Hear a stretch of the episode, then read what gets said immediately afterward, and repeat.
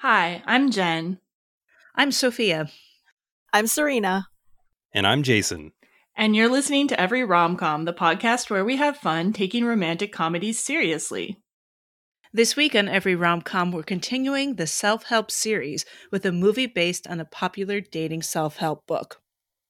We'll discuss dating and relationship self help books and whether they've been useful in our lives. We'll talk about the careers of Ginnifer Goodwin, Justin Long, and a screenwriting duo responsible for several popular romantic films.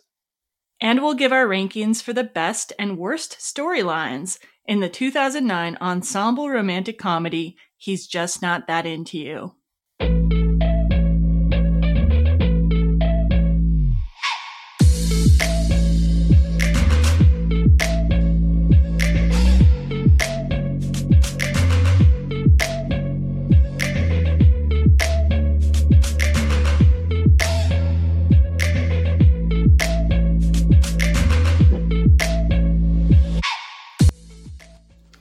Hello, welcome everybody. Hi. Hello. Hello. I'm really excited um, to have three people as guests today, and Sophia, Serena, always glad to be talking with you, and really excited to welcome back Jason. Jason Kleberg is from the Force Five Movie Podcast, and we'll talk to him a little bit about what's going on on his show later. But thank you so much for coming back on, Jason. Thanks for having me. I, I don't envy whoever has to edit a, an audio track of four people, but good luck. yeah, I, I, like the energy though. It's really fun to have like a bunch of people discuss one movie because you get so many interesting viewpoints on it. That's so, true. Yeah. So today we are start we're continuing the self help series, and this week we're doing a movie based on a dating and relationship self help book. So we haven't really done that genre yet in the series. And I mean, I'm sure many of our listeners know this is an enormously popular genre of self help books. Some of them are kind of more legit. They're written by professional psychologists or academics.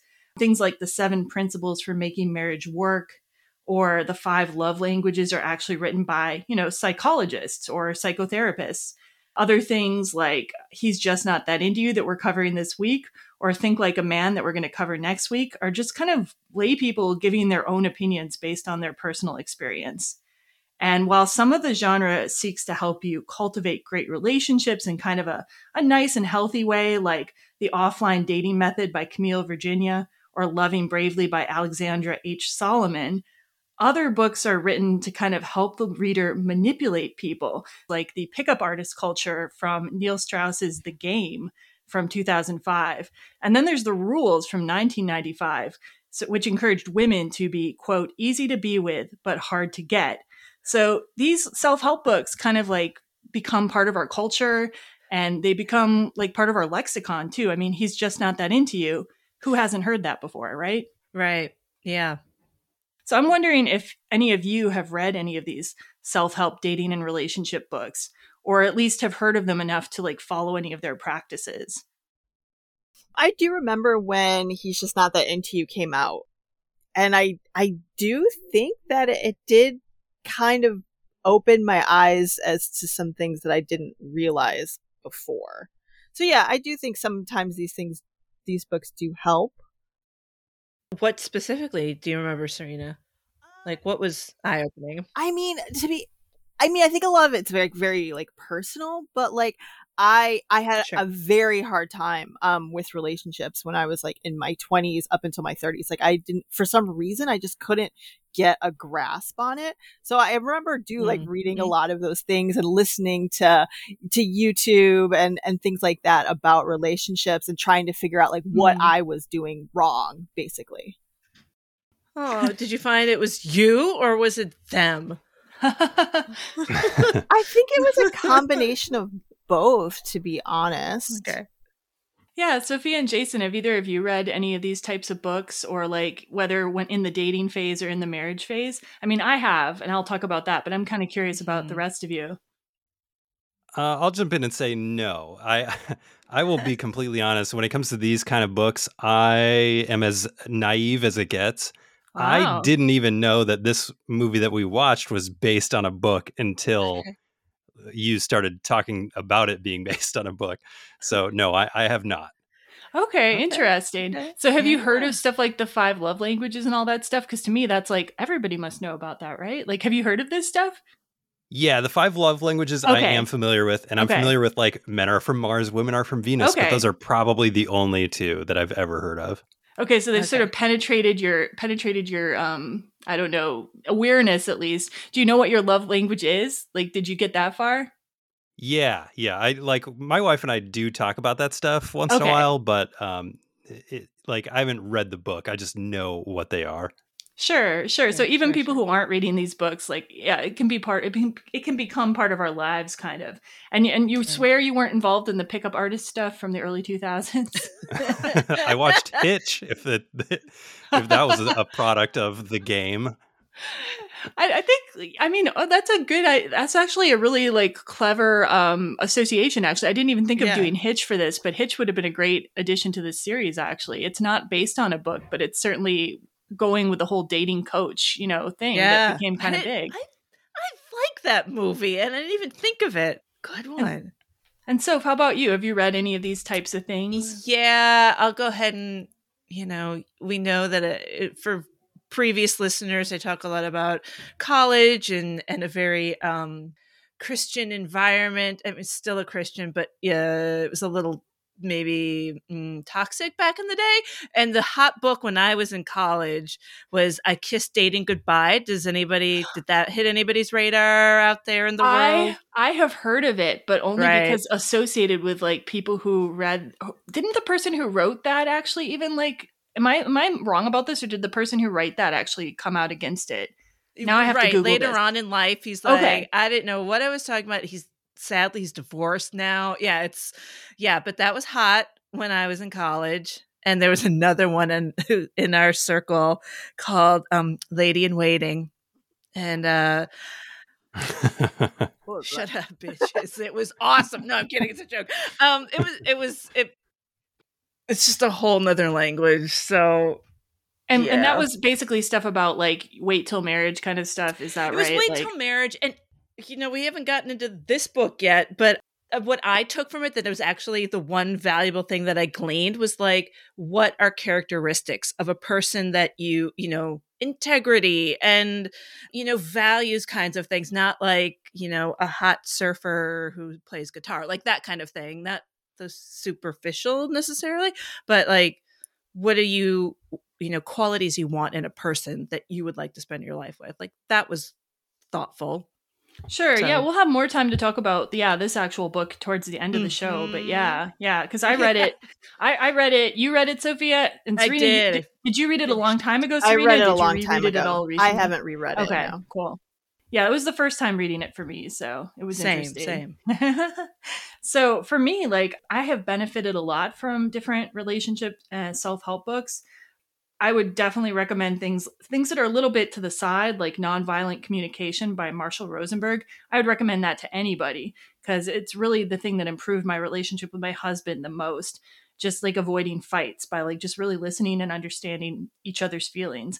So useful. Nice. I think The Ethical Slut is about open relationships, but there's a lot in there for people in any kind of relationship, just about dealing with your jealousies and insecurities and thinking about what are the agreements you want for your relationship that can be really useful. And then I started looking at some other dating books preparing for this episode, and I found this really nice one at our library, and it's called The Offline Dating Method by Camille Virginia. And it's basically based on the premise that people are online too much, they're doing the apps, the apps are not really working for them. And what would it be like if you could just go out in your daily life and meet people in real life like people used to?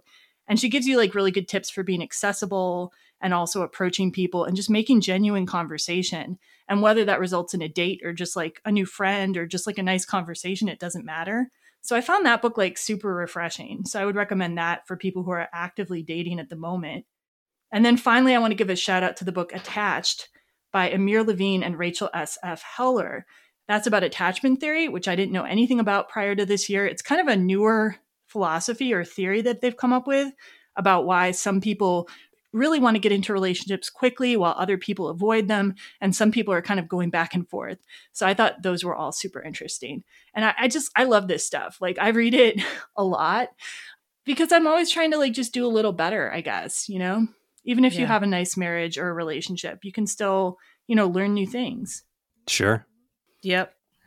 And um, also, there's a ton of YouTube channels out there too. Serena, do you do any of the YouTube channels anymore, or like? Um, I know, like you'd mentioned, mentioned what's his name, Michael Hussey, Matthew Hussey. Okay, Matthew that's his Hussey. name. That's his name. Um, I've seen a ton of his stuff. He's like all over the place, and his stuff's pretty, yeah, uh, pretty relatable. Oh, you know a new one that's out? Um, I like Jay Shetty. He's on my Calm app, and uh, he's got a book out called Eight Rules of Love. Excellent. Hot new book on all the shelves that you know you're targeting your Walmart. Eight rules. That's so many rules.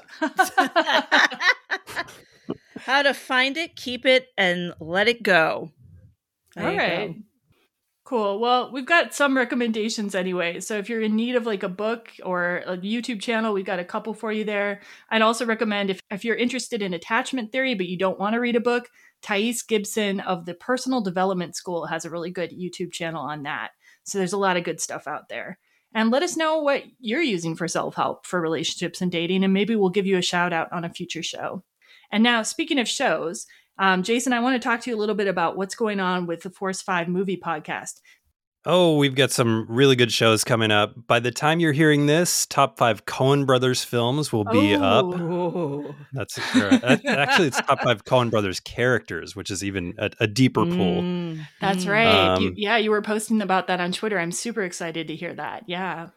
Yeah, that was a fun show. That one's a, a, a, screenwriter that was on for that one. We've got top five films of 2022. So I'm finally doing like my my recap of last year. I got top five South Korean films, and then what oh. I'm really excited oh. to record, and I, I'm sure everybody will come up with their own top five for this, is five films that scarred you as a child.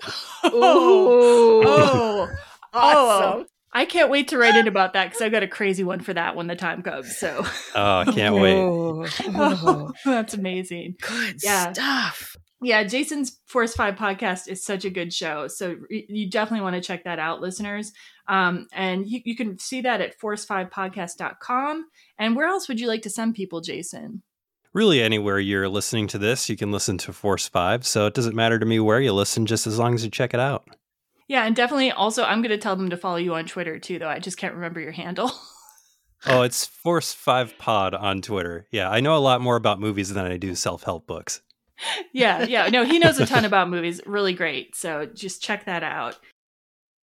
So go ahead and listen to Jason's podcast too. So great. And before we get started with our podcast today, a few notes. First, as usual, there will be a spoiler free section at the beginning of the episode but the spoilers are going to start a lot earlier than usual this episode because we're going to be ranking storylines from the movie. So listen up for that spoiler warning once we start getting into the movie discussion. We'd also like to remind you that you can follow the podcast on social media. Our Facebook page is Every Romcom Podcast and Blog. Our Instagram is at Every Romcom, and our Twitter handle is at Every Romcom Pod. And as always, you can find the podcast at everyromcom.com. Send us feedback at feedback at everyromcom.com. And if you like what you hear, please rate, review, and subscribe to us on Apple Podcasts or wherever you get your podcasts. And now let's listen to part of the trailer for He's Just Not That Into You. A girl will never forget the first boy she ever likes. Why did you do that? Because you smell like dog poo. Honey, do you know why that little boy did those things? Because he likes you. That's the beginning of our problem. We're all programmed to believe that if a guy acts like a total jerk, that means he likes you. Hey, Connor, I hadn't heard from you, and I mean, how stupid is it that a gal's got to wait for a guy's call anyway, right? We're all equal, right? Um, more women are accepted into law school now than men. Call me. He's totally gonna call. This guy, he MySpaced me. Ouch. MySpace is the new booty call. Oh. You know, Annie gave me the old, I'll call you right back. Call back? Should you call back? No. I know, I'm gonna call back and say I'm going to bed. What? No. It's I... a genius idea. It's 9.30. I just need you to stop being nice to me unless you're gonna marry me. This feels like a trick. There are many people who never get married. Ooh, look at Al Pacino. Never been married. Happy as a clam. Would that am I would I be Al Pacino in this scenario? You have no messages. Were you obsessing, pacing back and forth, staring at your phone for days? Maybe he lost my number, or is out of town, or got hit by a cab. Or maybe he has no interest in seeing you again. No guy actually wants to get married. And if they do, all they're really thinking about are all the women they're going to miss out on. I don't want to be with anybody else. I just want to be with Beth. I'm married. I don't do this. Hmm, what if you meet the love of your life? Are you supposed to let them pass you by? So we're friends. Yeah. You know, you may be the best friend I've ever had. From New Line Cinema comes a comedy about meaning what you say. I gotta go to bed, though. Is that an invitation? What? Without saying what you mean. Oh, God, that was cheesy.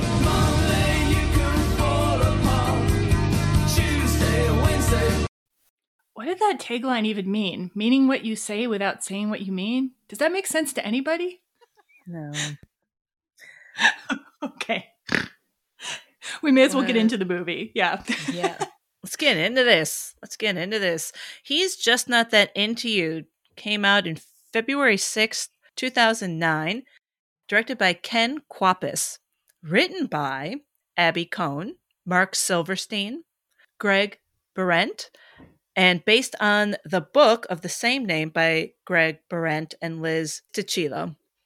It's starring Ginnifer Goodwin, Justin Long, Jennifer Aniston, Ben Affleck, Bradley Cooper, Jennifer Connelly, Scarlett Johansson, Kevin Connolly, and Drew Barrymore.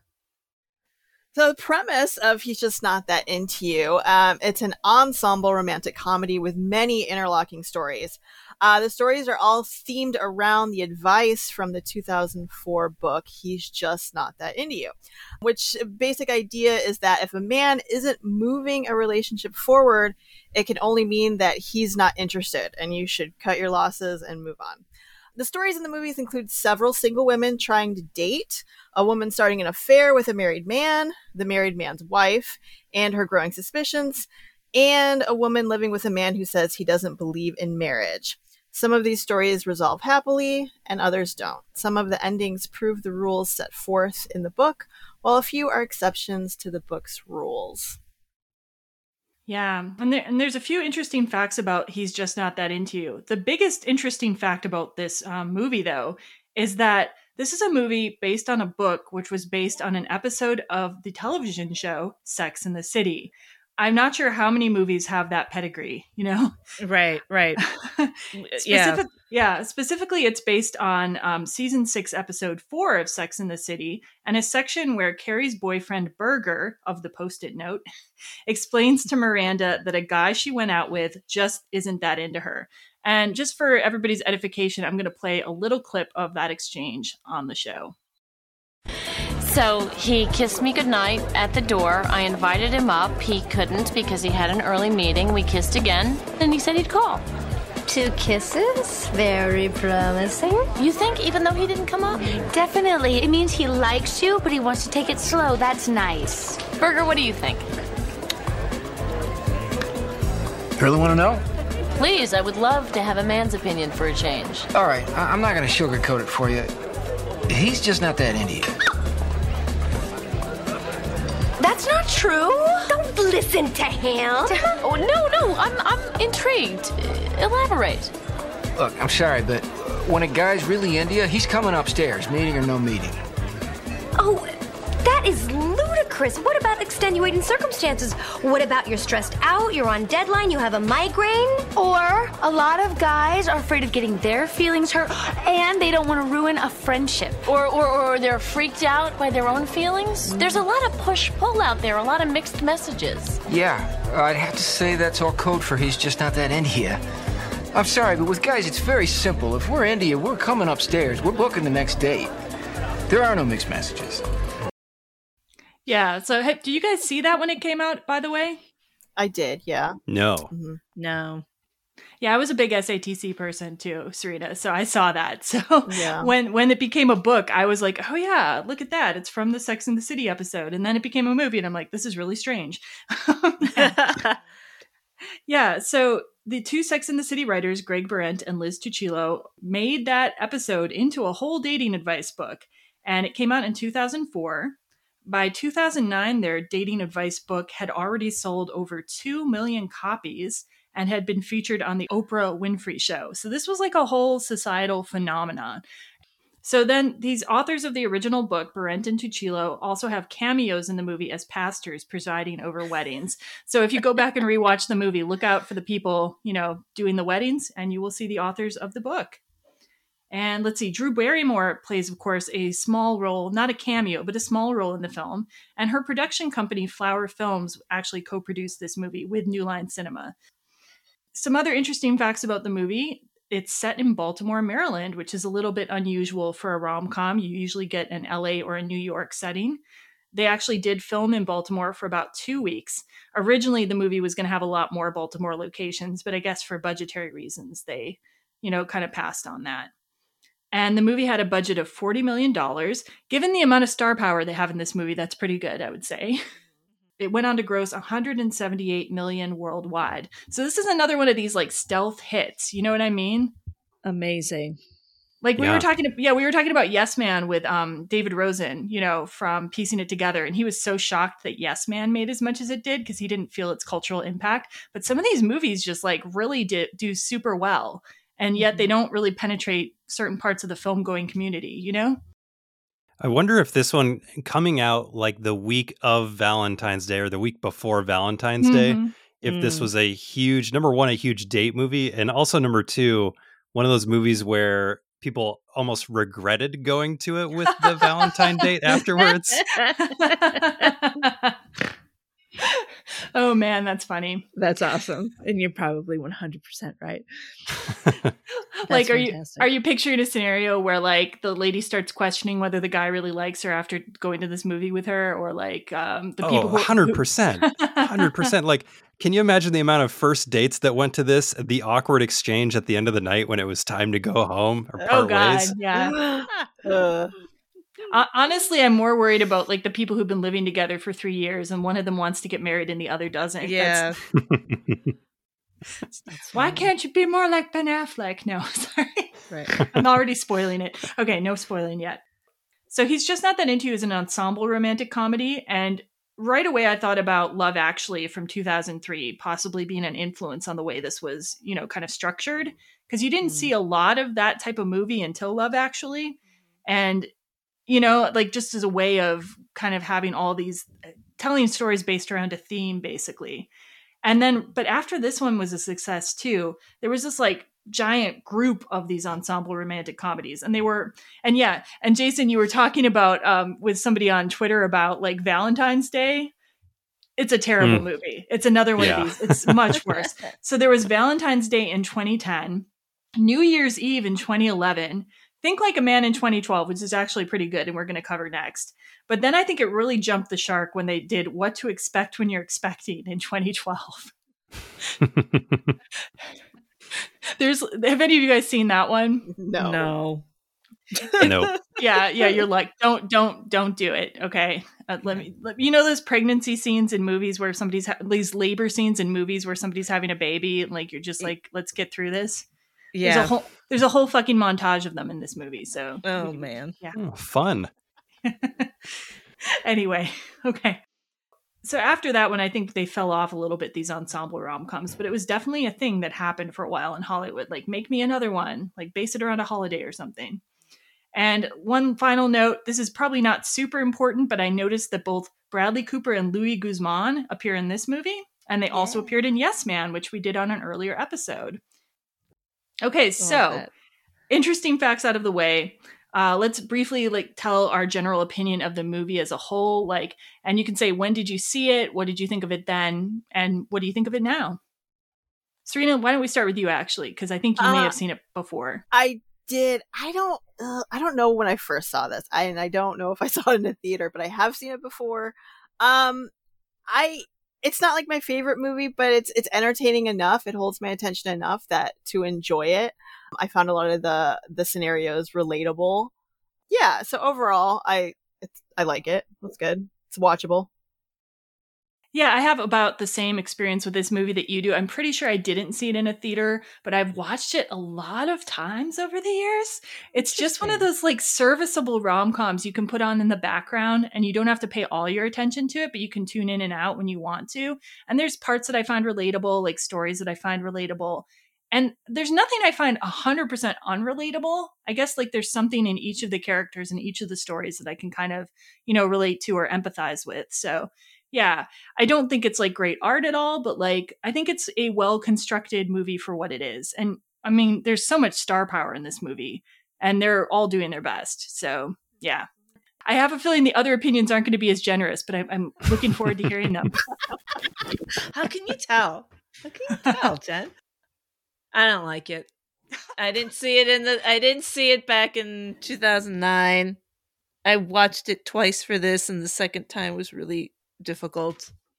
How does it rate on your "She's the Man" scale of? Ooh, she. What did I? I demoted that in the middle of the podcast. Yeah. Uh, what was above my, or above or below? She's the man. Uh, above. Above or below? Once bitten. Oh, above. Okay. Okay.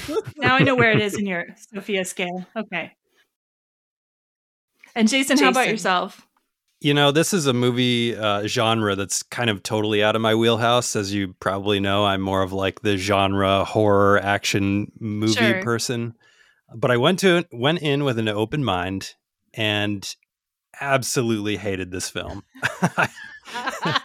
I, I really tried to pull good things yeah. out of it. And when, oh, when you asked me to rate the the stories, uh, uh-huh. uh, I was working with my wife to try and like work backwards from the one I hated the yeah. least. uh, that, me too, Jason. High five. So high five.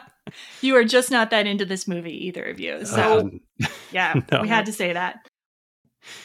All right. Yeah, Jason, sorry. I'll I'll invite you to something you like more next time, but No, I, you know what? I'm always game for these because there's always going to be good conversation regardless. Oh, yeah, 100%. I think so too. Yeah. Okay, so I guess now that we've got our initial opinion out of the way, we will now go to the cast and crew. All right. So this movie has a huge cast. Uh, we've already covered some of their careers on previous episodes of every rom com.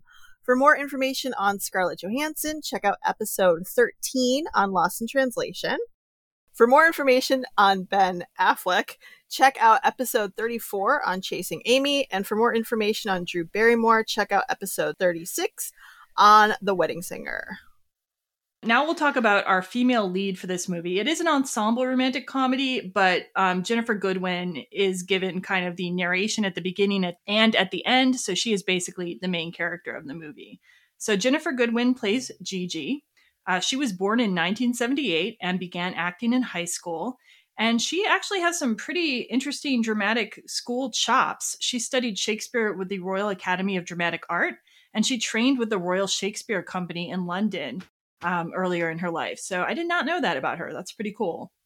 Her first TV appearance was an episode of Law and Order in 2001, and her first role in a feature film was Mona Lisa Smile in 2003.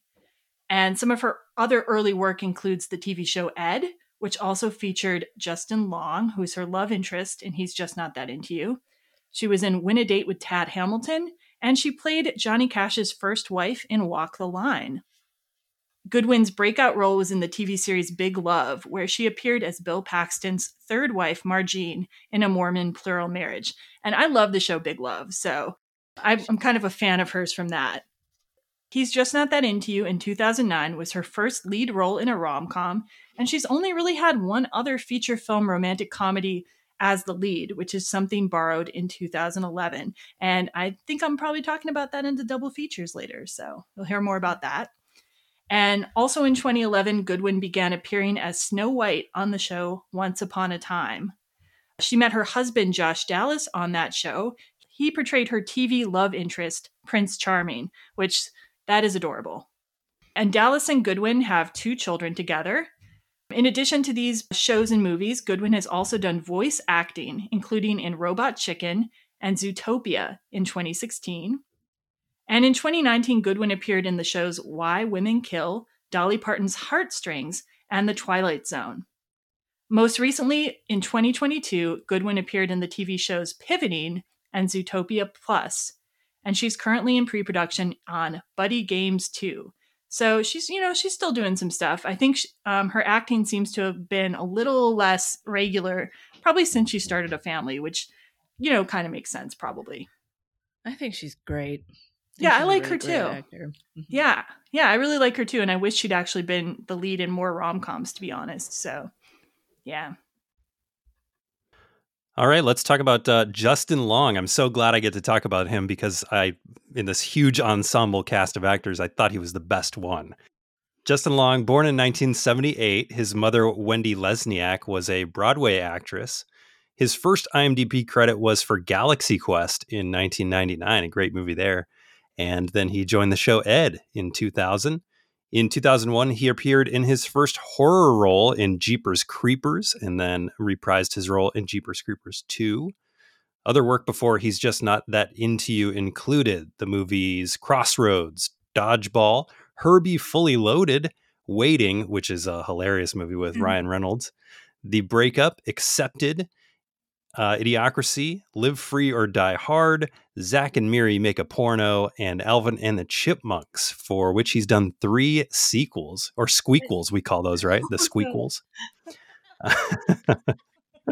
I was I was just gonna say like that list of movies just like right there. I've seen and loved so many of the things he's in. So yeah, he had a great yeah, um, he, career.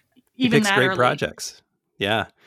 He's continued to work steadily since He's Just Not That Into You. He appeared in several other movies in 2009, including Drag Me to Hell, which is a great horror movie, Serious Moonlight, Funny People, and Youth in Revolt.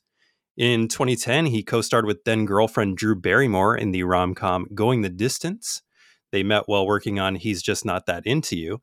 In 2013, he produced, co wrote, and starred in the romantic comedy A Case of You opposite one of my crushes, Evan Rachel Wood. Have uh, oh. uh, any of you seen that movie? I did act. I did see it. I watched it before this podcast, and I wasn't like super into it, but it man, it does have like a deep cast of supporting actors. Have you seen it? No, I haven't seen it. I need. I, I probably should though. It's got like Peter Dinklage. It's just this random like oh, wow. barista who's kind of like a this random sarcastic barista and like Brendan Fraser shows up like as like this like like bit character just like I didn't think it was the greatest rom-com but like the, like the random appearances by awesome actors was like just blowing my mind sorry I'm just like hmm. I'm not expressing it too well but like yeah it's worth it well, sort of got, for the Peter Dinklage of it all yeah you got me curious so yeah. yeah great cast I'll check it out in uh, 2014, he starred in the Kevin Smith horror film Tusk, which is just absolutely grotesque. uh, obviously, he had worked with Smith on Zack and Miri, but then he began his Kevin Smith run doing uh, Yoga Hosers, Jay and Silent Bob reboot, and a cameo in Clerks 3, as well as doing voice work for Smith's 2021 TV series Masters of the Universe Revelation.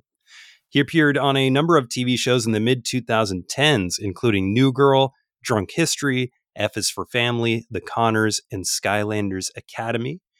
Long also continued appearing in movies including Ghost Team, literally right before Aaron, After Class, The Wave, and Lady of the Manor, which he also co wrote and produced. Recently, Long starred in the 2022 movies Barbarian, which uh, is one of my favorite movies of 2022, oh. House of Darkness, and Christmas with the Campbells. And he has several upcoming projects the horror movies Dear David and Spin the Bottle, which are in post production. And he's in production on the TV series Goosebumps, speaking of things that may have scarred you as a child. I was too old already, but yeah, somebody it scarred somebody. Yeah, I love Justin Long. He has great energy. Um, I don't, I wouldn't say for me that it's the best performance in the movie, but I always find Justin Long relatable and fun to watch, like no matter what. So yeah. The writers of this film are Abby Kohn and Marc Silverstein. They are frequent writing partners who met while attending USC. They both made their feature writing debut with the 1999 Drew Barrymore rom com Never Been Kissed. I enjoyed that when it came out. He's Just Not That Into You was their second feature writing project. Immediately following uh, He's Just Not That Into You, they had a story credit on Valentine's Day, another ensemble rom com released in 2010.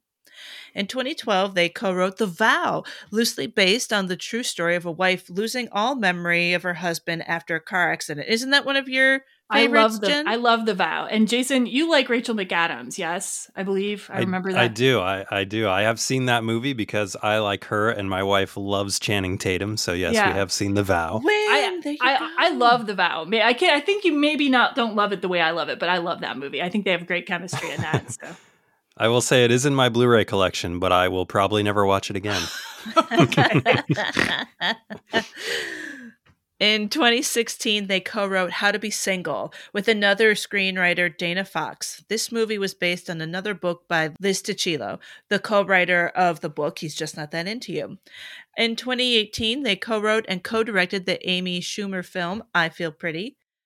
And they are currently in pre production as co directors and co writers on the musical comedy fantasy camp, which will star Jennifer Garner. According to IMDb, it's about a middle school teacher who pursues her Broadway dreams while attending a performance arts camp for adults. I think I'm there for that one. I oh, I knew I you would be there for that. I, yeah. I was like, that's a Sophia movie, exact right there. That's like 100%. written for you. I, it is. It is. It's a me film. And I was going to say that I'm really impressed with like these people are not romantic partner- partners, these writers. They're not romantic partners. They both have their own partners, but they're managing to screenwrite together and co direct together. And I really admire people who can co direct and co write. Um, I think it's such a skill. Yeah, I, I agree. That's, a, that's awesome. I love it. Okay, so we're going to get into the movie. We're not to the spoilers yet. We'll tell you it's coming soon, though. But we're going to get into the movie now. And the opening of the movie kind of introduces the premise of this movie. Ginnifer Goodwin's Gigi does a narration, and we know she's kind of the main character. We're on a playground. There's a little boy insulting a girl, saying that she's like a doo doo head or something. I can't remember. It doesn't really matter. And then the mom says, That little boy is mean to you because he likes you. which is which is pretty obnoxious. I know somebody said that to me at least once when I was a child. Did you guys ever get mm-hmm. that? Yeah. Yeah. Serena, did Serena. you ever get that? Mm, I don't think so. Oh, good. You were spared that nonsense. Yeah, okay. Yeah, I think I was. And I don't think it happens as much to guys. Like I don't think there's a lot of like girls pulling boys' hair or, or things like that. Would that no, I, ne- I never got that as a kid. but did, did you, you like kick a little girl that you liked? I don't think that was really my mo. No, I don't think so. I didn't get that vibe from you, so I'm glad. I was raised better than that. Good. Excellent. So basically, Ginnifer Goodwin says that this is where the problem all starts, as we heard in the trailer. People tell us that guys are mean to us, but they really like us, and then we all get confused. And what follows is a montage of women making excuses for why men aren't calling them or treating them properly and it kind of like does this thing where it starts out like in america and then it tries to go around the world and you've got these like two japanese girls and then you've got these this this is like yeah. really sad to see today these women in africa talking about maybe he forgot your hut number. Like this is yeah. vision of africa. Like everyone that was a strange joke. Yeah. Yeah. It's so early 2000s though. Yeah. Like yeah how do we signify Africa? Everyone lives in a hut. I mean, some people do live in a hut, but you know, yeah, it's it's, it's not great. Um, and the, the diversity in this movie in general is not super great. Yeah, I noticed that. Mm-hmm. I mean, that's kind of par for the course with this age of filmmaking, but like um, some of the movies like Valentine's Day, despite the fact that the script was terrible, did try to correct for that a little bit um, by having a little more diverse cast. So, yeah, we're introduced also to each character at the beginning of the movie and we kind of get a sense of like what their situation is. And we'll talk about that when we talk about each story. But Ginnifer goodwin's story kind of starts the ball rolling. She has a date with the character connor played by kevin connolly and she thinks it's gone really well but then he doesn't call her. Uh, she's trying to figure out why is he not calling? What should i do? And she eventually goes to his regular bar that he mentioned to try to sort of accidentally run into him Instead, she runs into Justin Long's character, Alex, who happens to be a friend of Connor's because everyone in this entire movie knows each other. And um, Alex tells her the secret that if a guy doesn't call back, he's just not that into you. Notably, though, he does not say the words, he's just not that into you. Apparently, the screenwriters on purpose did not use the words okay. in the entire film, except for as you see them in print at the beginning. Did you guys notice that? Yeah, I did. And I was wondering, I'm like, that's where he would have said it. And I'm like, oh, they're not going to do it. So I don't So know how any- I feel about that. I kind of wanted them to. Yeah. But Like at least once, maybe. yeah. Yeah. Yeah. Yeah. Yeah. Okay, so in addition to the beginning, in addition to our main stories, which we're going to rank, there's a series of sort of inset stories throughout the movie that are kind of pl- plugged in. It's kind of like in Har- When Harry Met Sally, where you have the couples telling the stories of how they met, but these are all individuals or groups of people talking about various iterations of people not being into you. And I thought this was kind of a fun technique. It's also like another thing it reminds me of is the first season of Sex in the City, where they'd have random single people telling stories as if it were a documentary. And it, notably, Ken Kwapis, the director, directed 13 episodes of The Office. So this would be a style that would be pretty familiar to him, too. And what did you guys think of the inset story technique in general? So I, I I don't think they were bad, but I do think they were unnecessary for a movie that's over two hours long. If you took them out and just had the chapter breaks, you, you know, if he whatever, just had those as chapter breaks, I think it, you know, you could have cut out a couple minutes, and I think that that would have been beneficial. Hmm. hmm. I'm with you, Jason. I feel like there were so many characters in storylines and who knows who and what have you that the first one that popped up, this young young woman, I was like, I'm like, oh, who's she? Like, where is she gonna? So that I felt it wasn't necessary, and yet there's two of the what were there four that I liked. Which ones did you like? Which ones? Um, I liked the two women talking about some you you've the way how how Okay, I have a clip. to- Yeah, I you've a clip of that coming up. one. So I've yeah, got a clip of that one. Uh, So I have a clip of the two women, but what's the other one? The older woman who talks. Oh, the about older woman. Yeah. Okay, interesting. My favorite is actually the first girl who comes up who said, "Why'd they even invent caller ID?" Because she's because she does that monologue so well. She Yeah. like sh- she's on one level somewhat relatable because like I do mm-hmm. remember being in the position of wanting to call someone and not being able to call them because they would know that I'm calling. I remember that Mhm. feeling. But also she's kind of out of her mind, right? She's like way too obsessed and like she has that kind mm-hmm. of crazy eye look. And I thought mm-hmm. that actress who did it just performed it so perfectly that I love that story. it's so jarring sometimes to see like technology that was like so recent be so different than what is than what is now. Like I was like, God, this is so dated, and it was just like, you know, 2009. That's that was like my takeaway. and From the caller ID part. yeah, and how different now dating and relationships have become because of that technology. You know, Yeah. Yeah, we can definitely talk get into that more too as we go into some of the stories. I'll play a little bit of this inset story though that Sophia liked really quick, just to give people a flavor of that. I used to think that I had never been dumped. Yeah, then we started comparing notes, and then we realized, wait a second, we've both been dumped by every man we've ever been with. Everyone. Yeah. They, they do it so so skillfully. Mm-hmm. They just so sneaky. Yeah. Then you think it was your idea. Yeah, yeah, yeah. You, you know, you're sitting back and you're like, oh, oh, oh, oh, yeah, that's my idea. But wait a second, why am I alone? Why am I unhappy? Why have I gained 20 pounds? Mm-hmm. They Jedi mind trick you. Yes, they You do. know what I'm saying? Yeah. So they do a soft pass. Yeah, yeah. They got little lines they like to tell you. Yeah, like, oh, I, I don't want to stand in your way. Oh, oh, or you're perfect. It's just I have to work on myself. Right, right. I'm just thinking of your happiness. Oh, I don't deserve you. That's my favorite Oh, one. really? You know what I like? You know what I don't like? Hmm, I am so jealous of the guy who gets to marry you. Well, that could have been you. Yeah. That's what I was leaning towards. Yeah. And let me tell you. Anyway, that's a little oh, flavor of the you got stories. you c- cut off my favorite line where she says then that you know you might as well go down to the store and get yourself some ribs and ice cream and I just really like the idea of like ribs and ice cream and I was like that's awesome. That's my next like depressed binge food. Well, I'm glad you caught I'm glad something came out of this movie that was good for you, Sophia. Thank you, thank you. There were a couple other things. There were a couple other things. Okay. We'll get to those. Cool. Well, we're actually, unless anybody else wants to say anything about the inset stories or before we do the spoiler section, we're going to get into the spoilers now. Okay, so this is where the spoiler section is going to begin. If you do not want He's Just Not That Into You spoiled for you, we are now going to talk about everything and anything about the movie, including the ending. So, and we're also now going to begin ranking the, the storylines in the movie. So, yeah, spoiler section begins now. Okay, so we did something for this movie where we create we ranked the storylines. We did this also with Love Actually. That was a hilarious episode. I don't know if this one will be as hilarious, but um, hopefully it will at least get something valuable out of the exercise. So basically, what I had everybody do was rank the women's stories the in this movie from one to five, one being the best, five being the worst. Then I added up everyone's scores, and we didn't have any ties this time, which was good. And the people with the lowest total numerical scores were the people that we liked the best. But we're going to start from the back end, the stories that we like the least.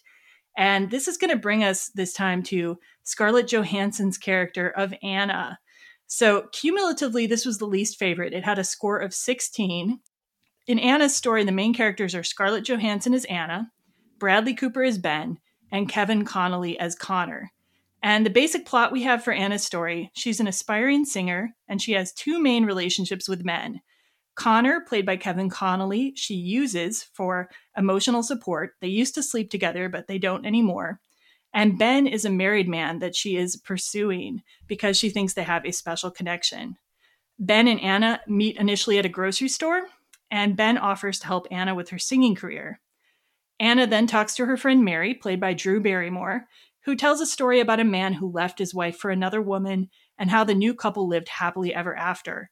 This convinces Anna that she can pursue Ben more aggressively. Anna and Ben then end up having an affair, which continues even after Ben has confessed the affair to his wife.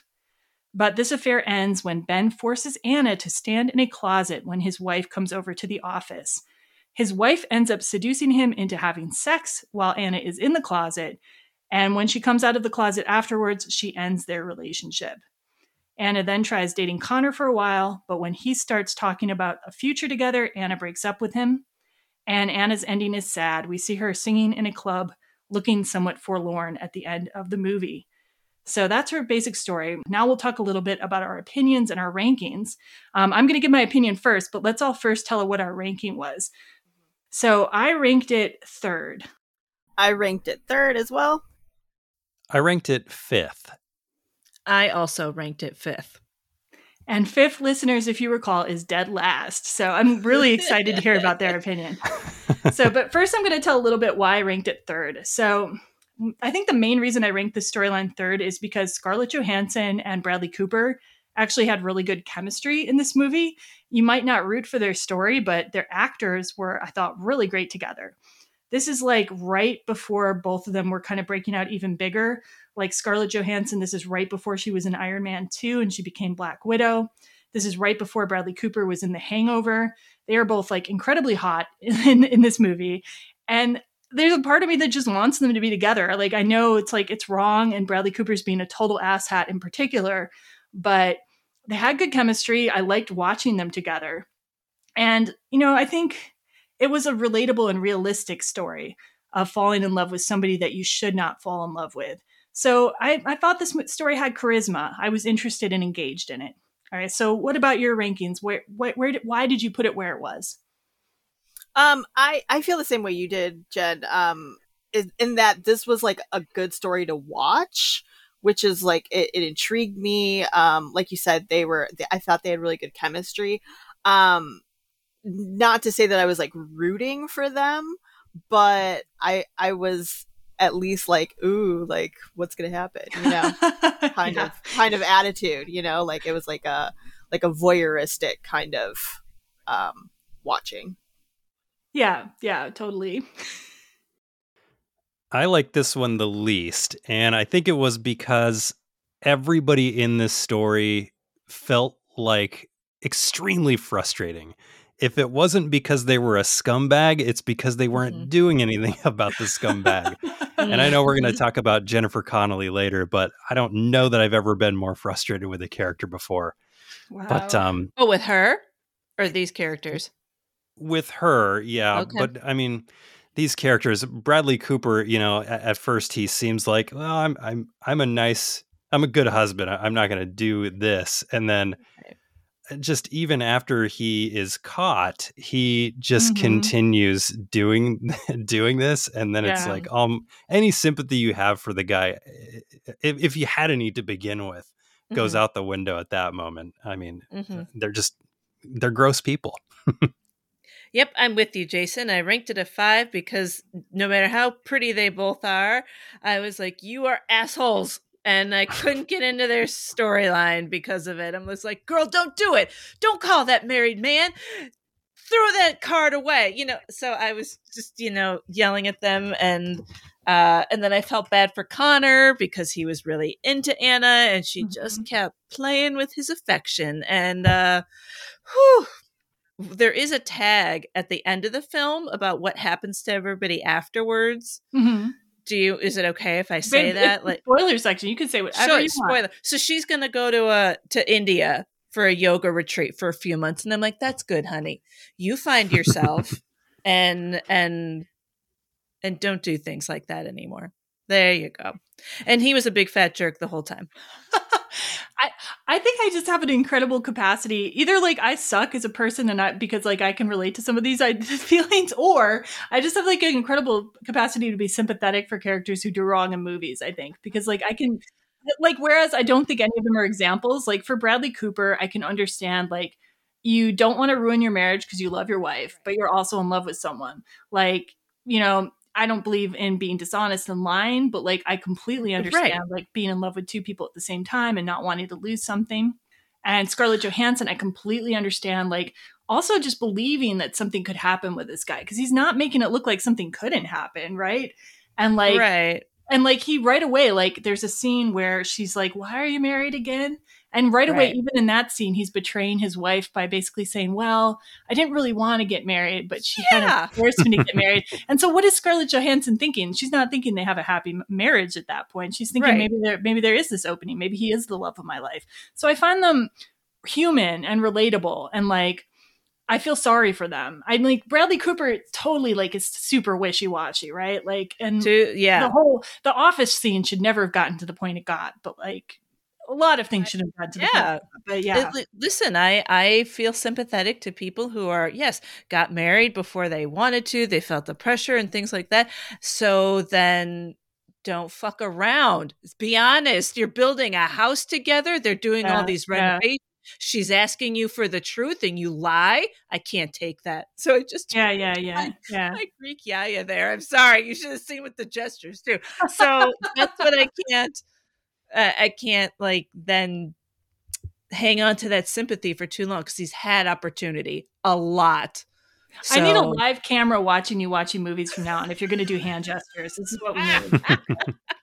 There's something about it, I love flawed characters in movies, but most of the time they have a redemptive arc or yeah, you know, something to bring them around. Like there's a curve, and mm. he has no curve. None, right. These characters don't have curves.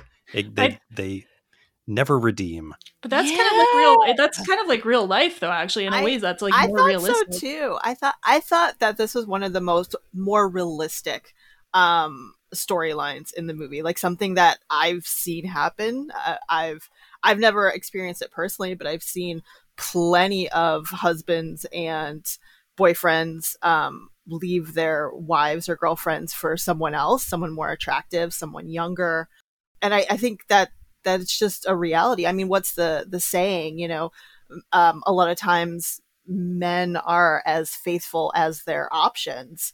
Um, and I've I've heard that a lot, and and people say, oh, you know, that's not true, but it a lot of times it is. And if if a woman like Scarlett Johansson, as beautiful as she is, you know, came up to your partner and was like, hey, you know what what would they do you know what I mean? Like I, I, I, and I think that is a question that that a lot of times women ask themselves because it happens. Like I don't feel that.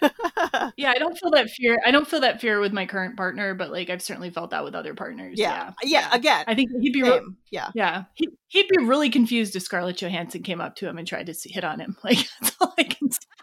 Same. I think Mike would be like, "What?"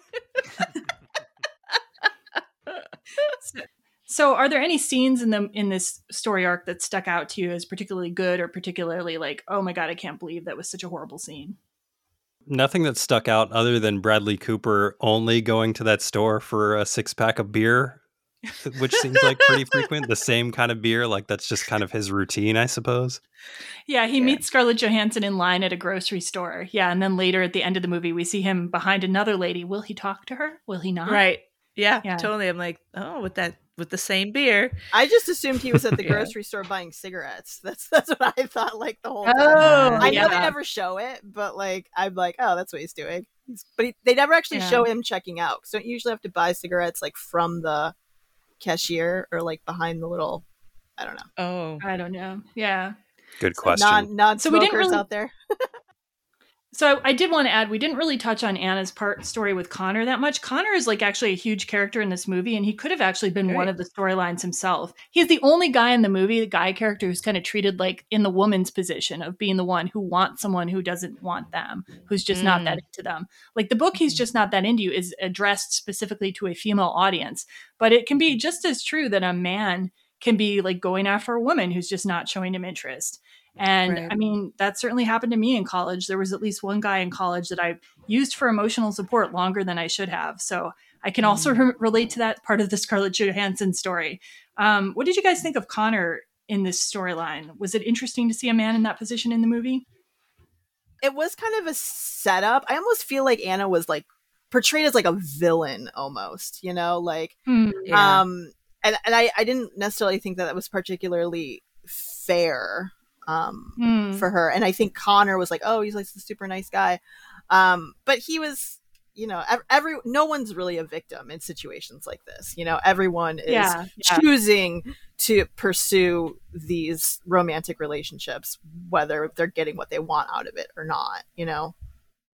Yeah, yeah, for sure. Yeah it was hard to watch the film because I was also reading the book at the same time. And I felt that they were rather different actually and different yeah. messages um so you know i feel like the book was very like you are worth the partner that you want and you know get rid of this loser who's just not that into you because you're worth it and find a man who who will treat you with all the ways you well, want to be treated and now but i'm getting to this part with like Connor, he was a really great guy. He was going to give Anna everything. He wanted to give her everything, but she like doesn't love him. So mm, yeah. it's it, you can't and the be like find a nice person or whatever. Like there needs to be connection and yeah. mutual affection. You know what I mean? So um there needs to be that thing. Yeah. Yeah. Yeah. Yeah. I think the other thing about Kevin Connolly to me as an actor, he and I don't know if you ladies feel the same way, but he just feels like so boring on screen mm. when he's like he feels to me like another Jai Courtney, Sam Worthington type of actor where he just he doesn't bring a whole lot to to the screen. Is that just me? I think maybe he was acting that way on purpose to be honest. I don't know. Like yeah, I kind of agree with you though. He wasn't like I wasn't like grabbed by him in any way. But I wasn't either, and I was highly distracted by. I'm like, who is this guy? What did oh, he do oh. before? I didn't know. Oh. I don't know he, was, he was really big for Entourage. Yeah, I was going to say that Entourage. was his like big thing. Okay, right. That's what IMDb told me, and I didn't see. I didn't watch Entourage. And so I just wanted to put a few more random notes in about this storyline before we wrap it up. Originally, there was a whole subplot involving Anna's mother, which explained why she is the way she is, but that was cut out of the movie entirely. In the deleted scenes, you can also hear Scarlett Johansson singing at the end. She's singing Last Goodbye by Jeff Buckley. And I got to tell you, Scarlett Johansson had a great voice in that song. I wish they'd kept it in the movie. I don't know yeah. if they like had made her such a villain that we didn't get to hear her sing anymore or what the deal was. But yeah. Um, yeah. I appreciate knowing that. I didn't know that that there was this whole subplot, and yeah, ScarJo. I knew she. I, I've heard that she's a singer, so I'm sad that I didn't get to hear it in the film. Well, if you if you have a DVD on you, you can watch the deleted scenes, and it will be there. so yeah. All right, so uh, Mary's story is next. This was slightly higher ranked than Anna's story with 15. Uh, the main actors here we have Drew Barrymore as Mary, and we have Kevin Connolly as Connor on this one. All right, basic plot for this one. Uh, Mary sells ads for the Baltimore Blade, which is a local newspaper serving the gay community. And she's connected to Connor because she sells ad space to his real estate business. and Anna is her friend. Throughout the movie, Mary is dealing with trying to figure out if guys are interested based on how they contact her via different technologies, such as MySpace messages and voicemails. If you've ever had a dated reference in a movie, it is definitely MySpace. Um, and she's being advised by a group of gay coworkers who who kind of like are uh, over her shoulder as she's opening these messages up. After a series of disappointments, Mary ends up spotting Connor in real life at a little cafe, and they end up having lunch together, which results in them beginning a relationship. So, uh, the rankings on this one, I ranked this story a two. I ranked it a four. I also ranked it a four. And I ranked it five. Wow, that this was the worst one for you, Serena. yeah, I just I just thought it was the most boring. I don't. It's not, nothing mm-hmm. against it. It was just like it didn't. Yeah. I just felt it was like filler. You know, like it wasn't. I was like, eh. Mm. Like I, it could have been left out, and I don't think it would have changed the movie very much. Yeah. Yeah, I think I'm with you. It, there wasn't much meat to this plot. I think Drew Barrymore's adorable. I like how she and Connor ended up. I thought that was cute. But other than that, I'm like, there's there isn't much story here. Yeah, and for for me, for me, I guess it's the same thing. It was just one of the t- plots with less time given to it, but there is like probably my favorite clip, which is very dated as well from this movie. We're going to play in a little bit, and I really did love that like scene where Drew Barrymore is talking. But first, I want to hear Jason why you um, put it at two. I'm intrigued. Well, there's two reasons. Number one was kind of because it was the shortest. That's one reason. But also, I think the way they end up, like, I wasn't really interested in the goings on before they got together, but the way they end up yeah. feels like one of the more healthy relationships, and it feels like one of the more fun relationships. Mm-hmm. Like, I would, I mm-hmm. would want to yeah. see more of these two people together afterwards, where I probably wouldn't want to see more of the other characters afterwards. Okay, got it. Uh, yeah, I'm with you on that. Where I was like, should I maybe put this a rank higher? I wasn't, I wasn't sure but uh, I, I have the same thoughts. Thought they were really cute at the end. So yeah, so the aforementioned clip that I really like, Drew Barrymore. I'm going to go ahead and play it, and I think this was kind of like the writers of this movie kind of thinking out loud about the state we were in with modern dating in the year 2009. And anyone from 2022, 2023 who wasn't dating in 2009 is going to think this is hilarious and very dated. But in 2009, this was like a new thing. This was like the zeitgeist, more or less. So here's uh, Drew Barrymore talking about dating in the modern age in 2009. That's not the point. I can't text. You know, I'm not charming via text. Well, maybe you should just stop texting. But it's not just texting, it's email, it's voicemail, it's snail mail. That's regular mail. Whatever, none of it's working. I had this guy leave me a voicemail at work, so I called him at home.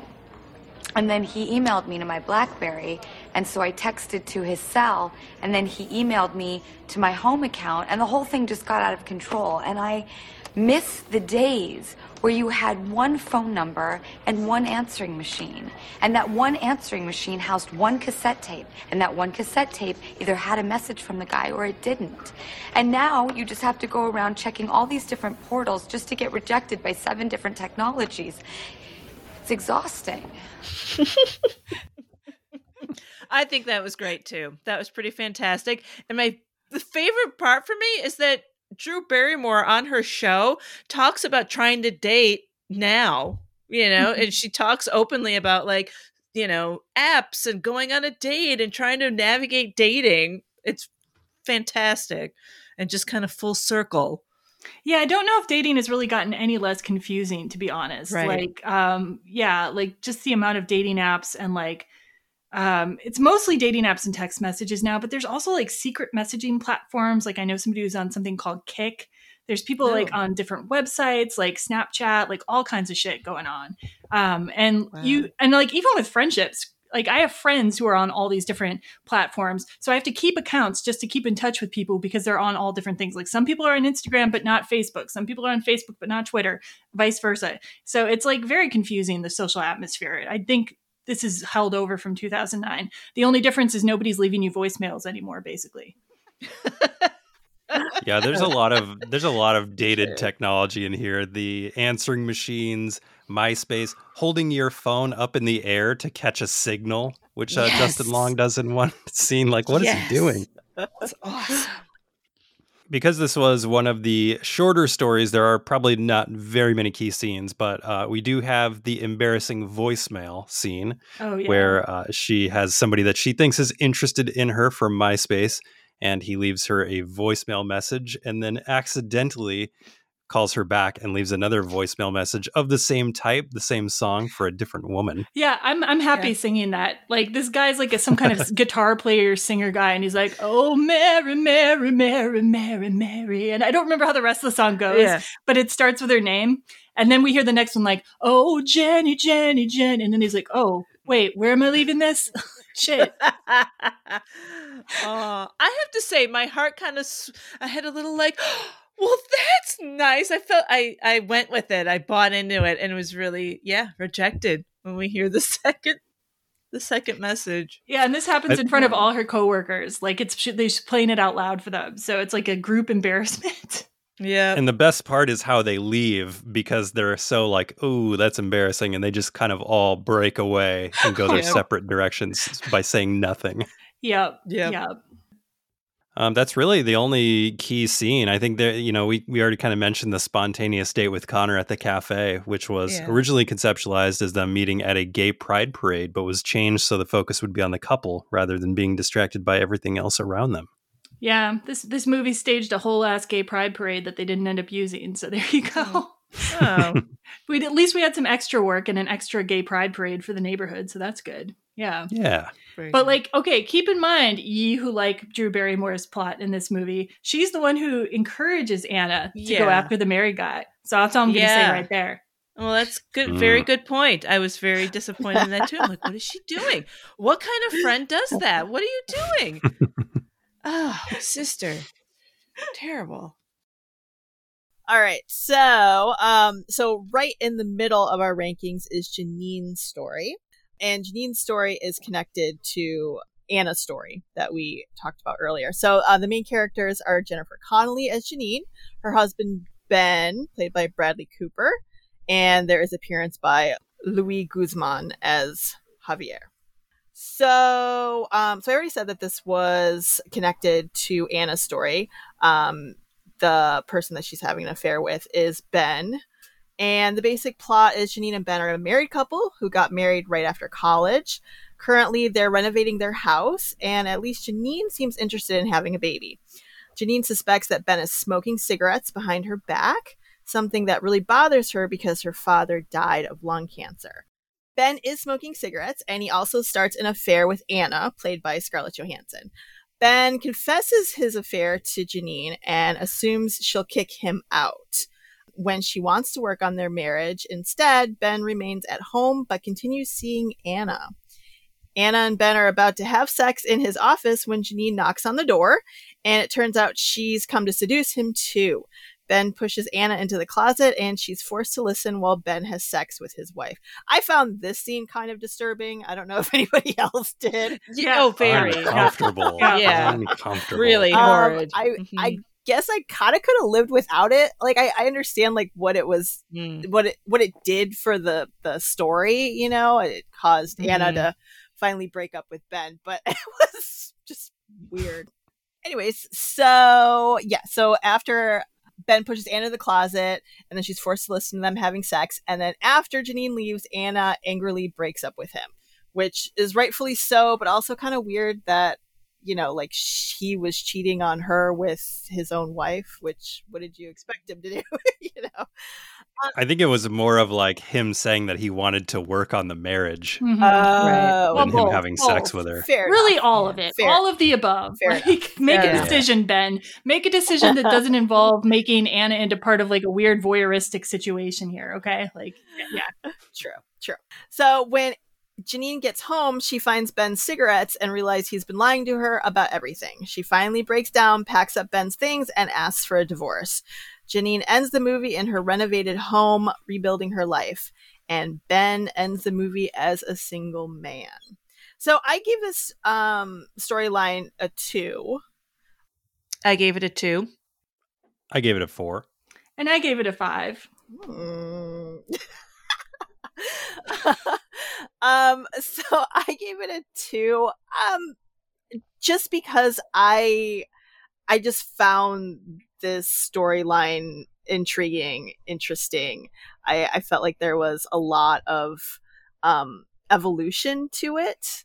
Um, and I and I liked the ending, even though they like break up. But I liked that Janine like came to her senses, I guess, mm-hmm. and was like, "All right, this guy's an asshole," and and left him, and then has a beautiful house to live in without him. uh, I gave it a two because it was one of the more fuller stories in the film. Like, um, you know, there was history they have a history and and i just felt it was a little more complete i guess i felt for janine you know and her trying to figure out what was going on and her just her journey mostly I was on the fence of putting this one at the bottom, but I ended up moving it to four because of Louis Guzman, who I absolutely love. Yes. And yeah. he was fantastic in his little cameo here.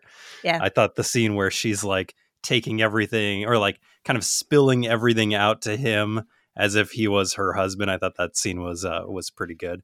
And I was a little confused at the end. Like, I didn't know that she was in her same cool house that she had rebuilt. They showed like a different angle I think. And I mm, was like, yeah. is she, did she get the house or? Yeah, I, I think, th- yeah. I think we're meant to think that because she's replacing the mirror that she broke at one point. So yeah. Oh, okay. Yeah.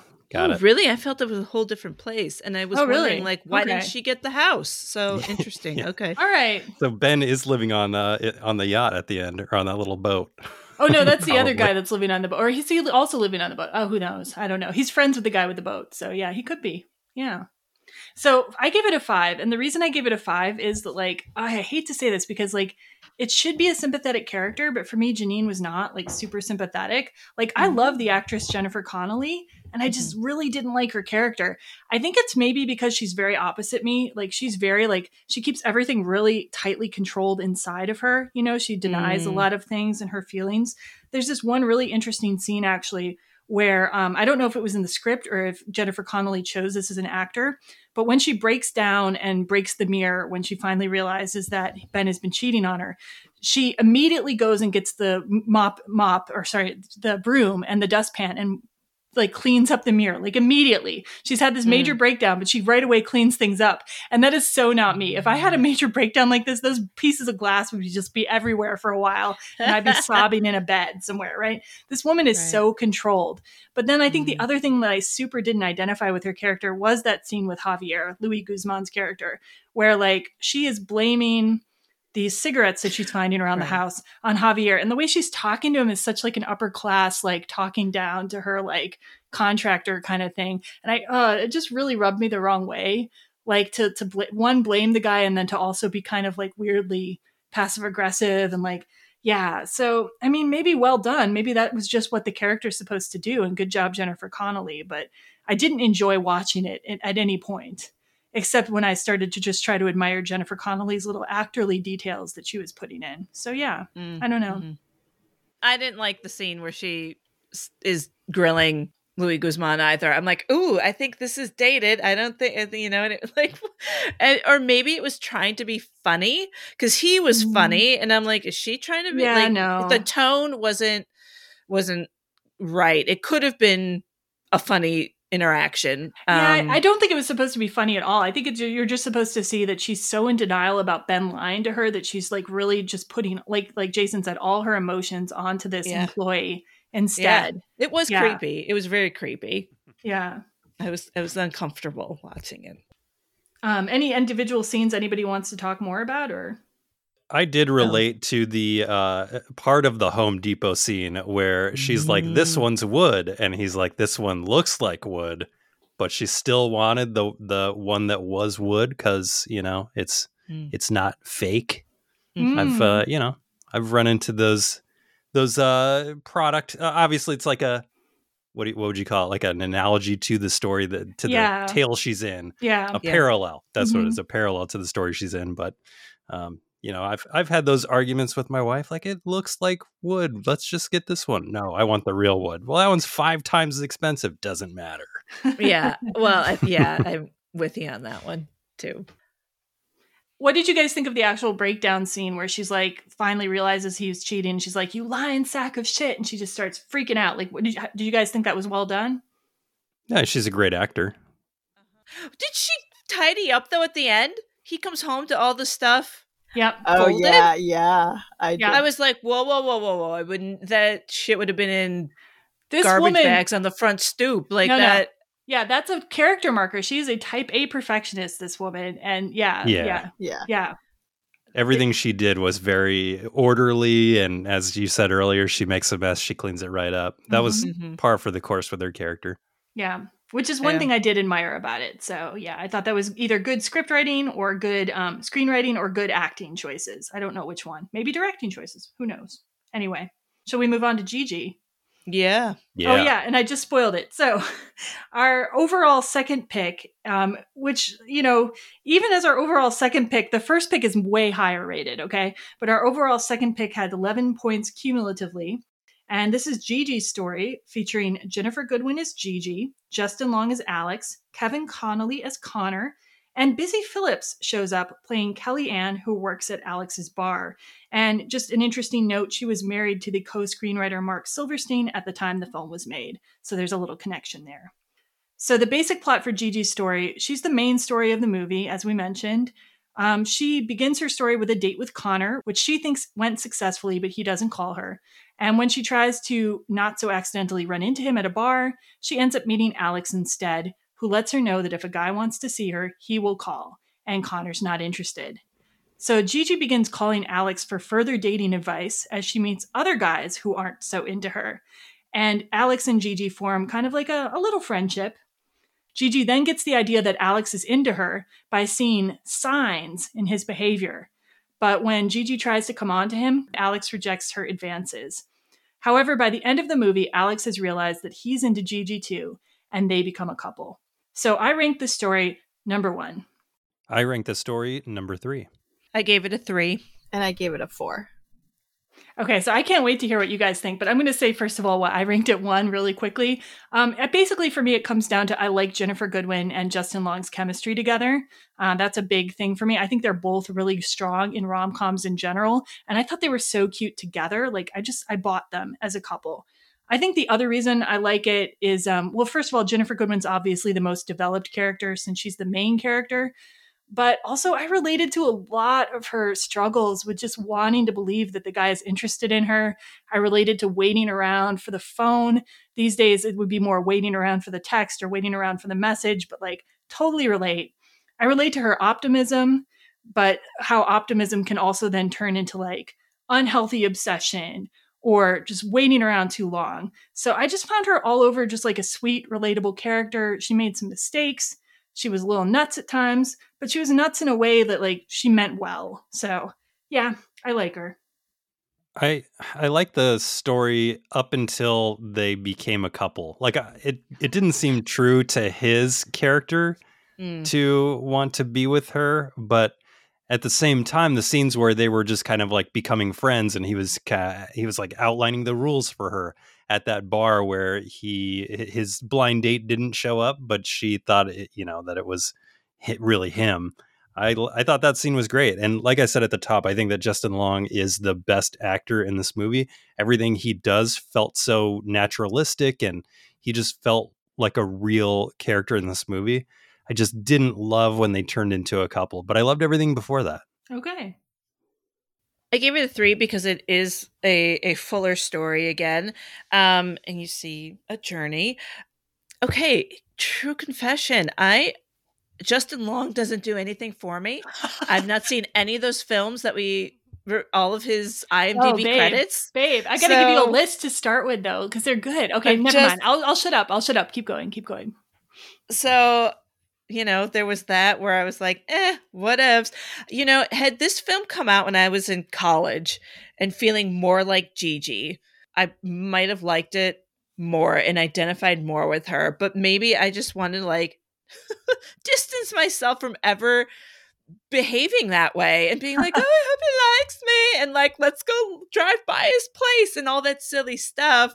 Cause it was really hard to watch. It was so cringy mm. for me. I'm like, oh God, you're so like pathetic and desperate. Just relax. But I was you know, like married for four years by the time this came in. So, uh, you know, that's not fair from that perspective. I will say that I, I'm I have made yeah. friends with the pathetic and desperate parts of myself. Like I, I love those parts of myself too. So I feel yeah, like we're, we're, we're yeah. fully integrated here. My yeah. shadow has been integrated. Aw. So there you have it. And Serena, how about yourself? Not that I I dislike this particularly. I think it was fine. I I for some reason I just wasn't that interested in it as well. And kind of like what, what Jason was saying, I, I didn't really like that they got that Alex and Gigi got together. I almost wish hmm, okay. I, I almost wish that like Alex would have just stayed her friend and then like what's wrong with with mm. people just being friends and then her actually finding someone that she likes i felt like it was just like almost too cliched that they got together mm. no like i mean I, I, can't mm. i can't deny that it's a cliche it really is a cliche it's yeah and and so I don't know. I just I guess maybe I found it a little unrealistic or something. Where uh, some of the other mm. storylines I felt were a little bit more realistic. I I don't know. It was it was fine. It was a fine story. It was just like eh, you know. I think for me, like I felt that they would work as a couple just because like so many couples are based on like being friends and like even though it seems kind of nuts when she's talking about the signs, like it is it did kind of show you signs like the fact that he leaves a girl he's making out with to talk to her on the phone seems like um why would you do that? Like unless you had like a thing for somebody that you weren't quite aware of on the surface. So i, I do feel like there was some buildup of the relationship to make it realistic. For whatever reason it didn't play for the rest of you but it, it did play for me so yeah Oh yeah, let's do a little clip really quick too. So this is um this is maybe the cringiest part, Sophia. Gigi is coming on to Alex and he is rejecting her, and then she has some words for him. And why exactly would you think that? Because of the signs. Really? Like what? Like it was good to hear from me and you talked to me even when you were with a girl and I felt something. Man, what are you talking about? Gigi, what have I been saying since I met you? If a guy wants to date you, he will make it happen, okay? He will ask you out. Did I ask you out? No. Why, why would you do this? Oh, shit. Why do we even do this? Why do they build up this stuff in their minds, take each little thing a guy does, and, and, and then twist it into something else? It's insane.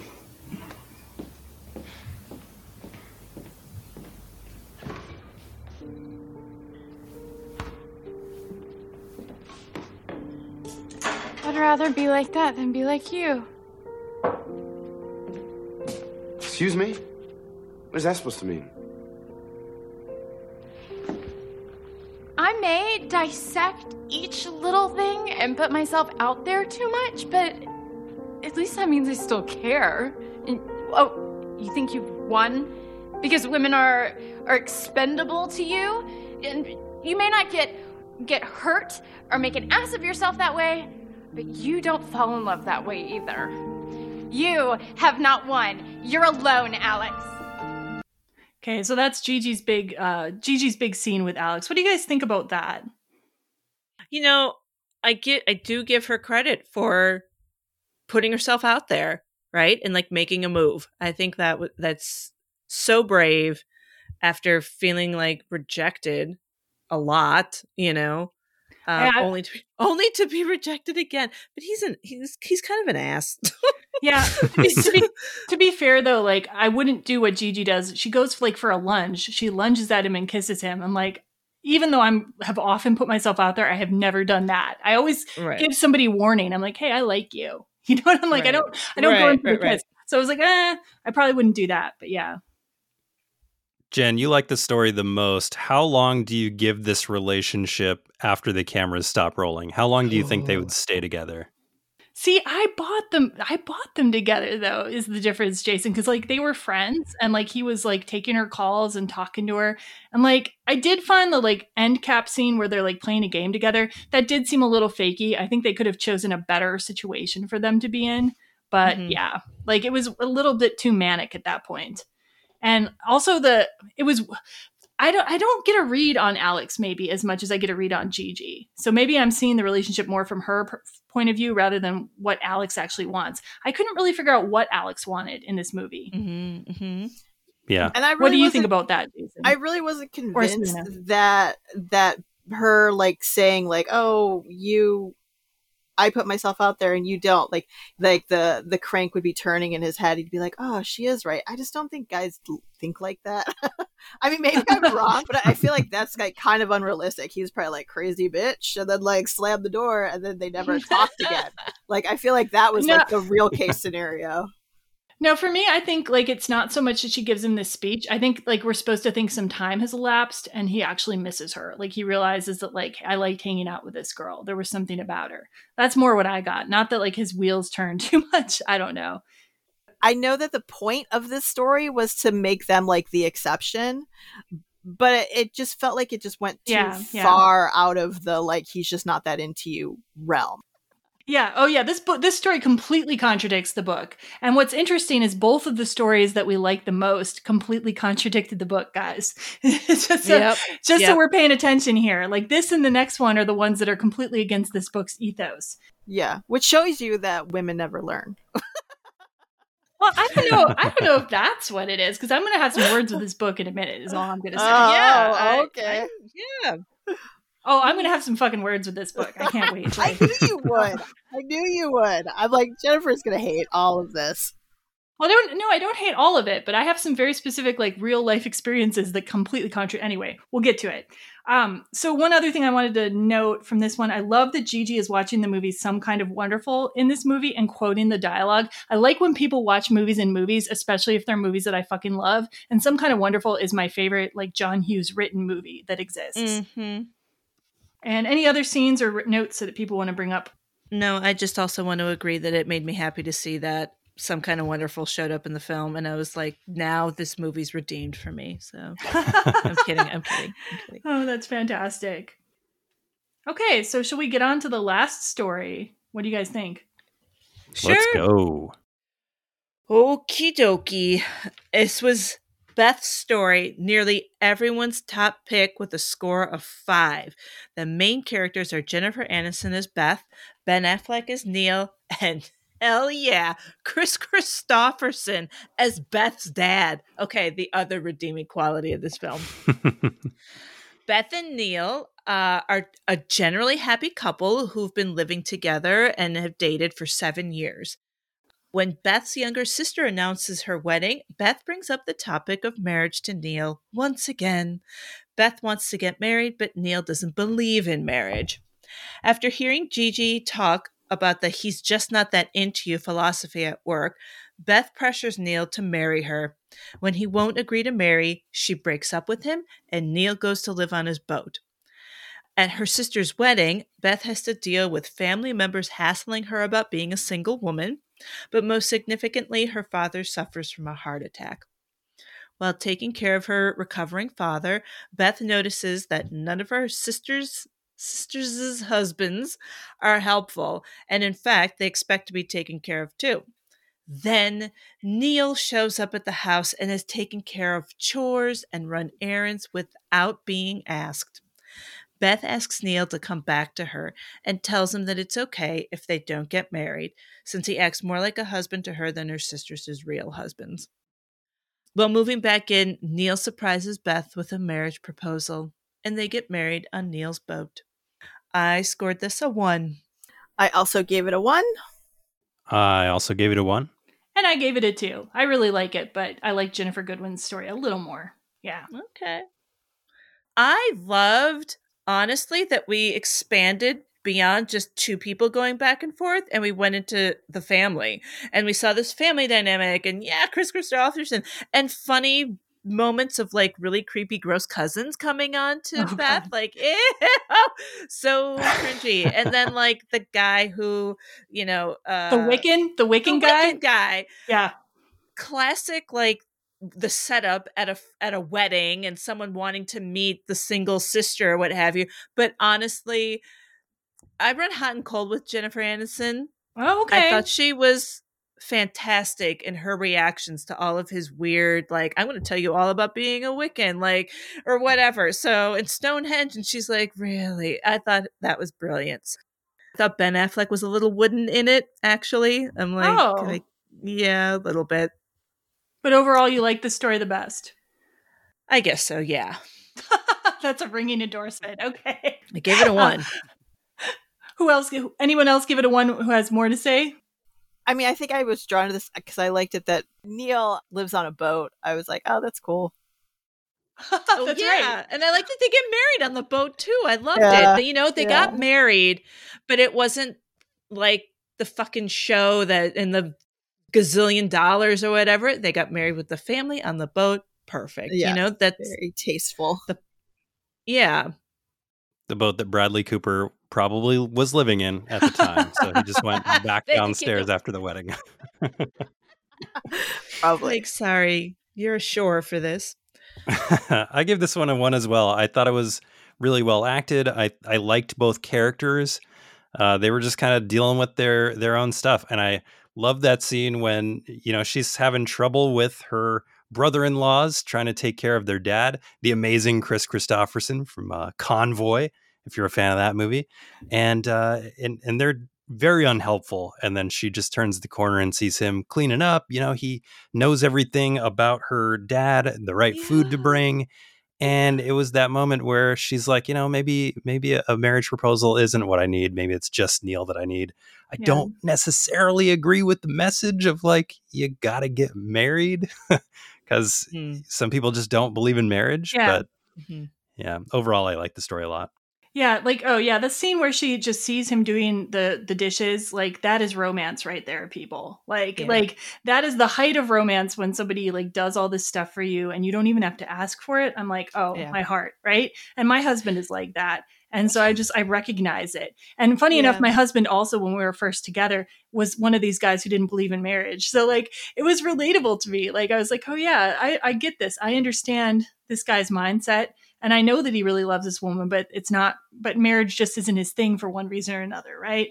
So yeah, we did get married, obviously, but like, I, I understand the mindset. I understand that there are guys like that out there. It's not always just somebody bullshitting someone. Mm-hmm. Oh, I was going to say that it reminded me of my husband too, who would just come in and like take care of all the shit and be mm-hmm. like the rock.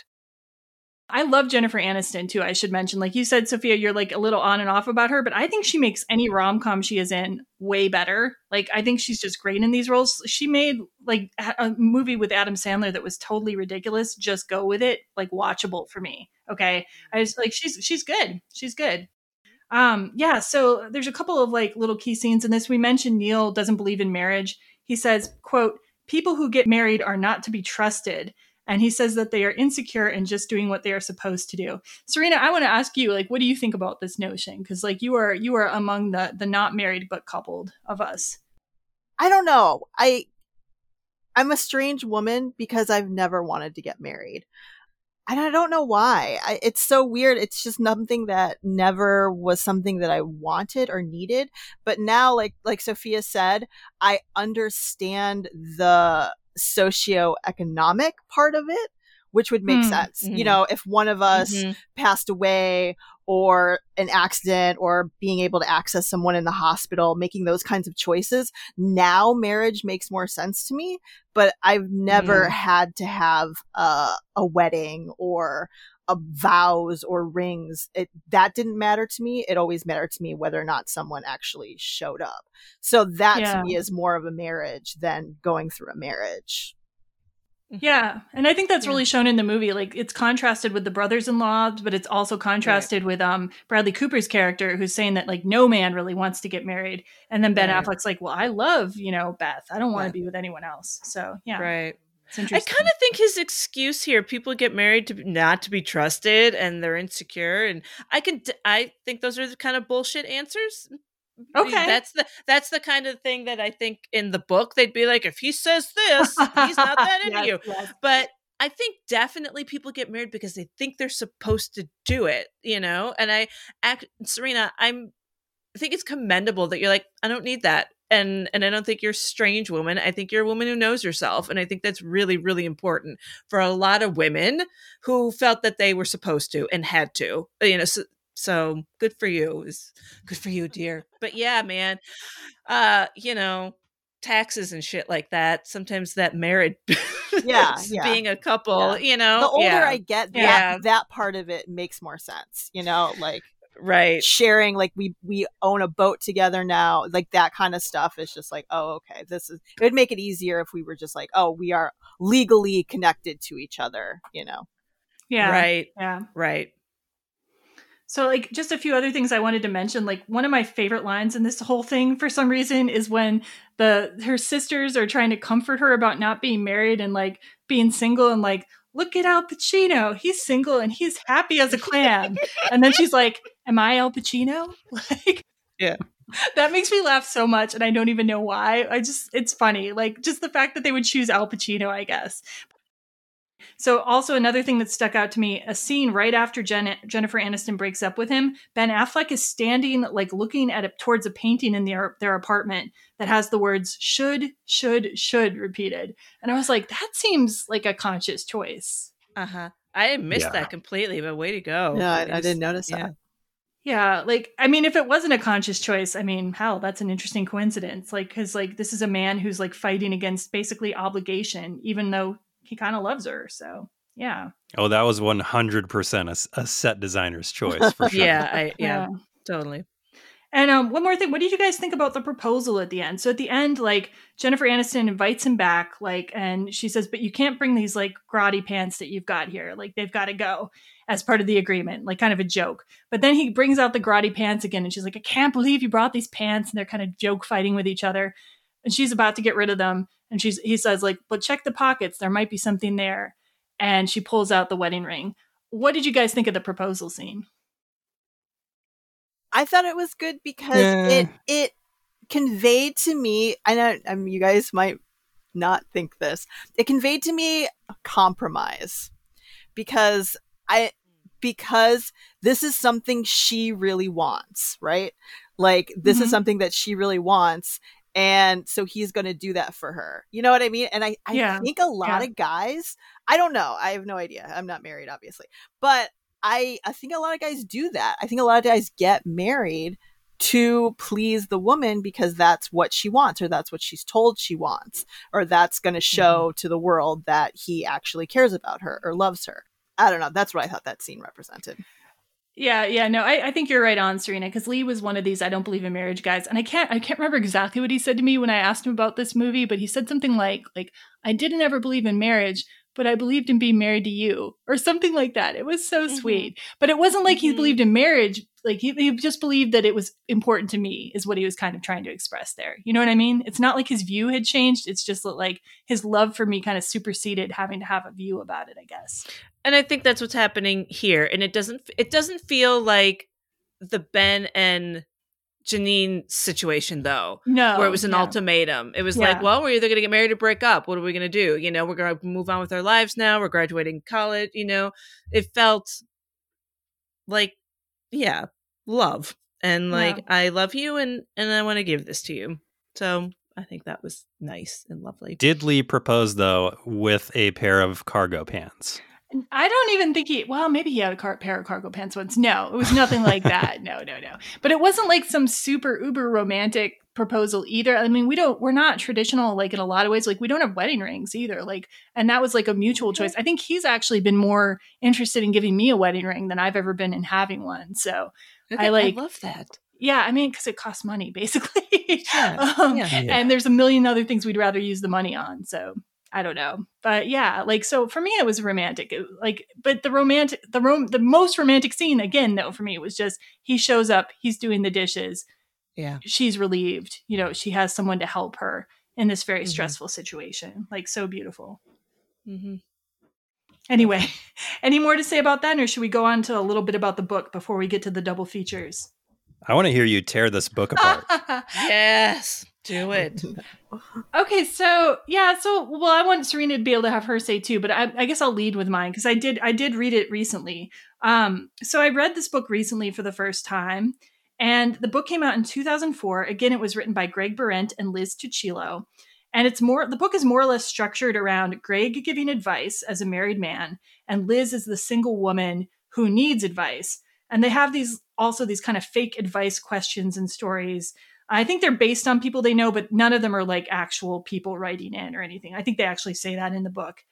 And then they have like success stories of women who are ditching guys. There's very rarely any success stories of somebody hooking up with a guy successfully, okay? Like most of the success stories are just like, oh, she dumped him, good for her, right?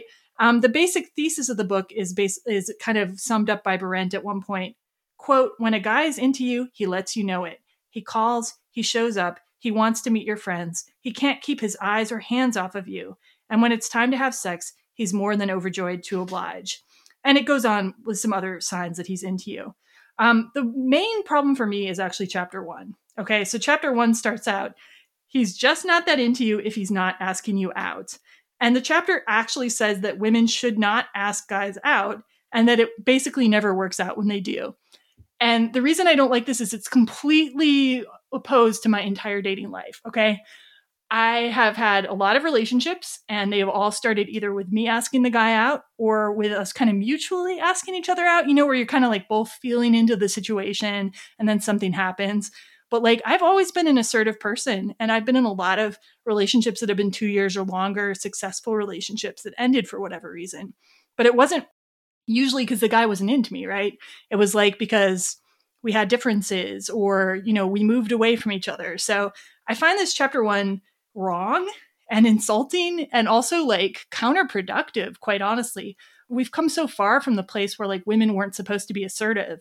And this is right. like trying to push people back into that place, women back into that place of not being assertive. And quite frankly, if I had waited for the types of guys who were asking me out and only dated them, I would not be married for one thing, and I would have had to date a lot of dudes who I was just not interested in at all. I think it's so empowering to be the person who asks people out, the person who pursues, because then you can choose who you're interested in. And so I just chapter one just like right away gave me like a Ugh. so we can we can address that before we move on to anything else, I guess. What do you think about this idea that like um, women shouldn't ask people out, that men will always ask you out? I I think that's bullshit.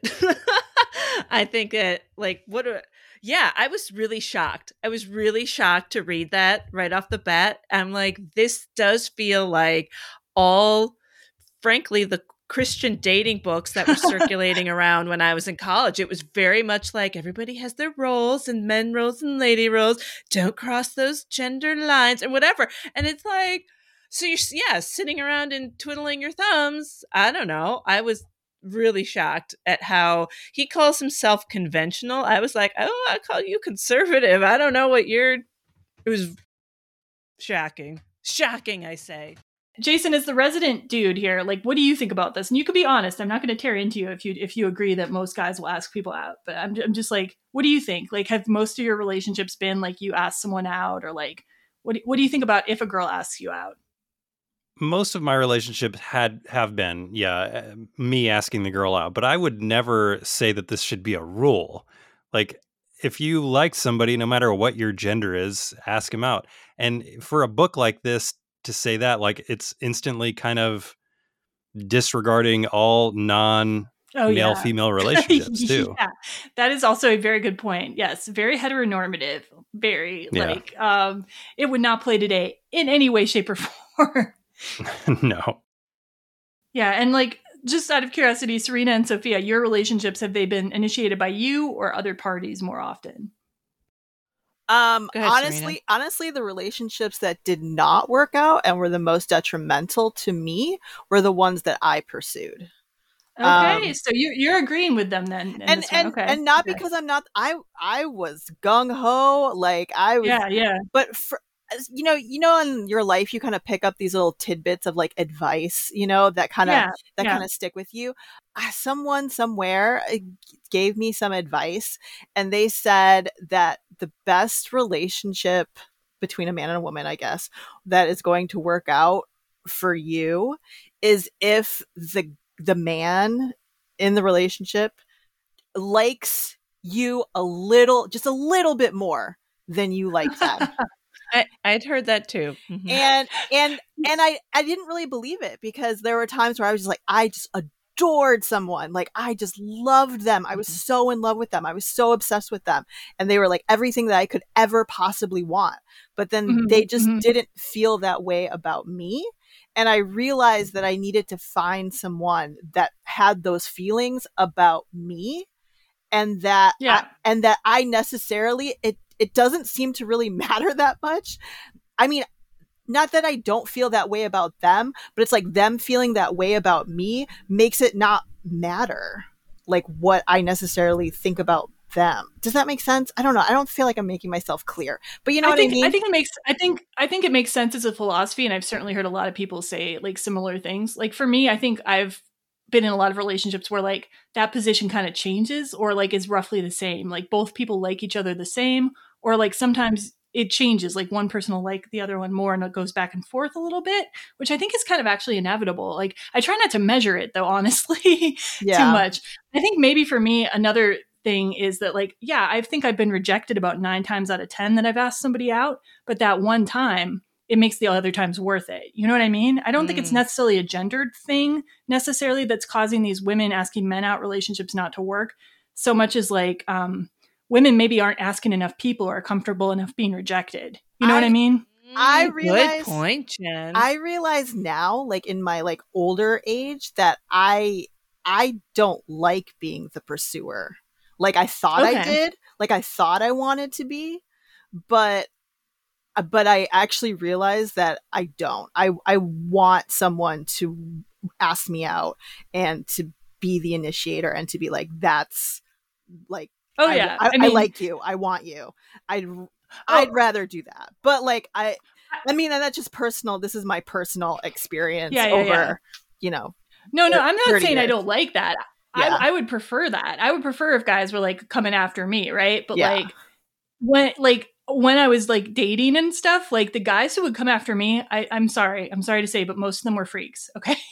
not not good not good freaks yeah, like yeah. weird we, weird freaks that like the wiccan at the wedding okay yeah. like i would be with the wiccan at the wedding and i and i like wicca too no offense to wicca it's just the way they make right, right. in the movie but like you know that type of thing and so like i took and like i was always this tall girl i was always very opinionated and smart and like I do think I possibly intimidated some guys too. Like they, the book says that's a lie that you never intimidate anyone, but come on. There are shy guys out there. There are people who are intimidated and yeah. So it's worked out for me. So I guess that's why like right away this book I'm like, mm.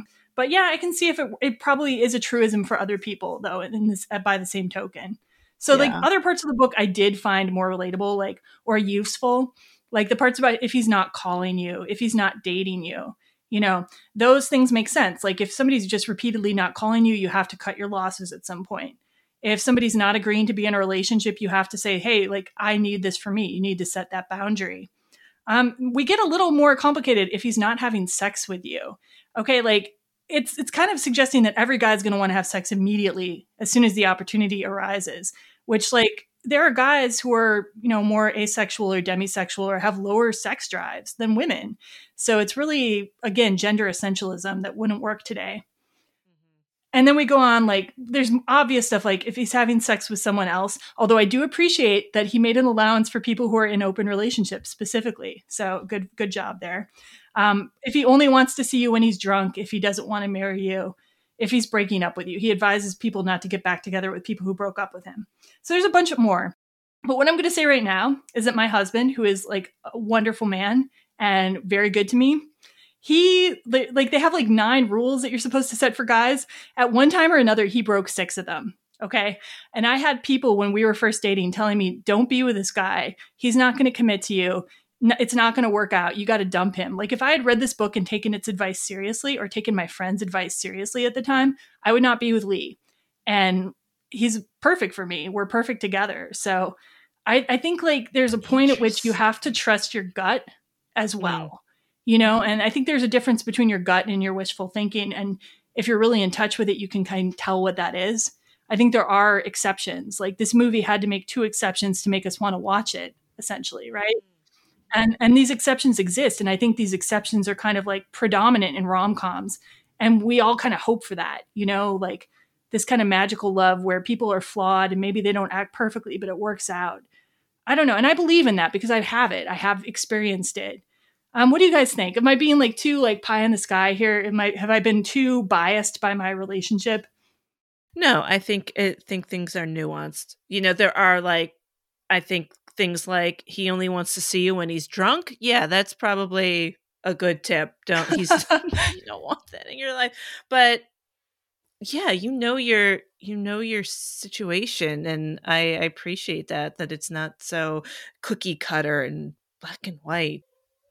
I think really the the only thing that you need to worry about eh, on all of those rules is that question. Ask yourself one question only: Is he making you happy?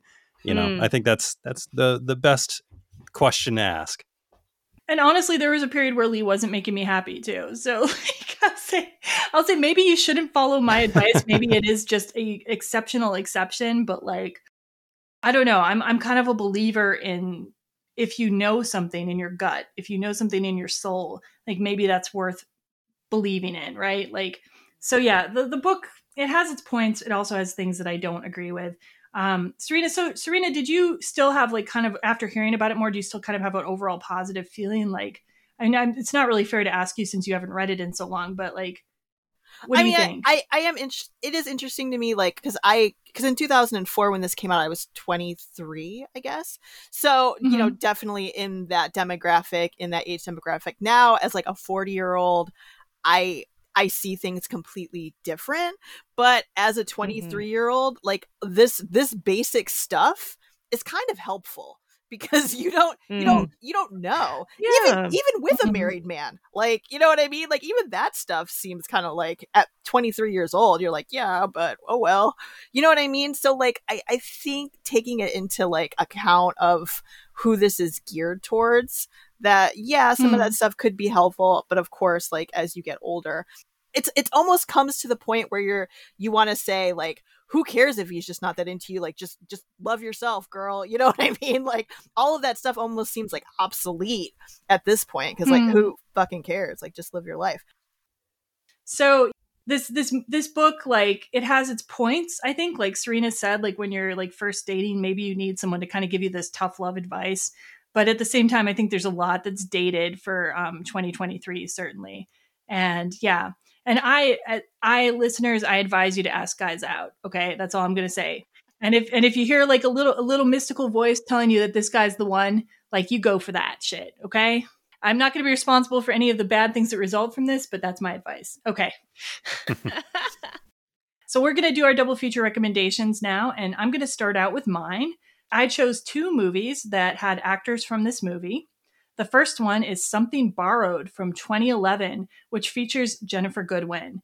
And I love this movie. It's a romantic comedy, but it's a little bit of a different story than your usual rom com. There's like some dramatic elements in it as well. Ginnifer Goodwin stars in it alongside Kate Hudson, and they play these like childhood friends. And they are both into the same guy. Uh, Ginnifer Goodwin had met them when they were students together, and unbeknownst to her, he was really into her. But then um, Ginnifer Goodwin like flubs her chance to be on a date with him and basically gives the guy over to Kate Hudson, who is now getting married to him.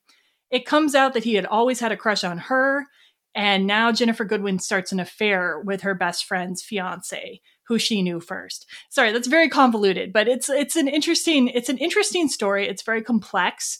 Um, the friendship is just as important as the romantic relationship in the movie but I found it very romantic. I found the chemistry between Ginnifer Goodwin and the male lead, who I'm sorry, I forgot to write down his name, but I found their chemistry really great. And it also has John Krasinski in a supporting role, which is good.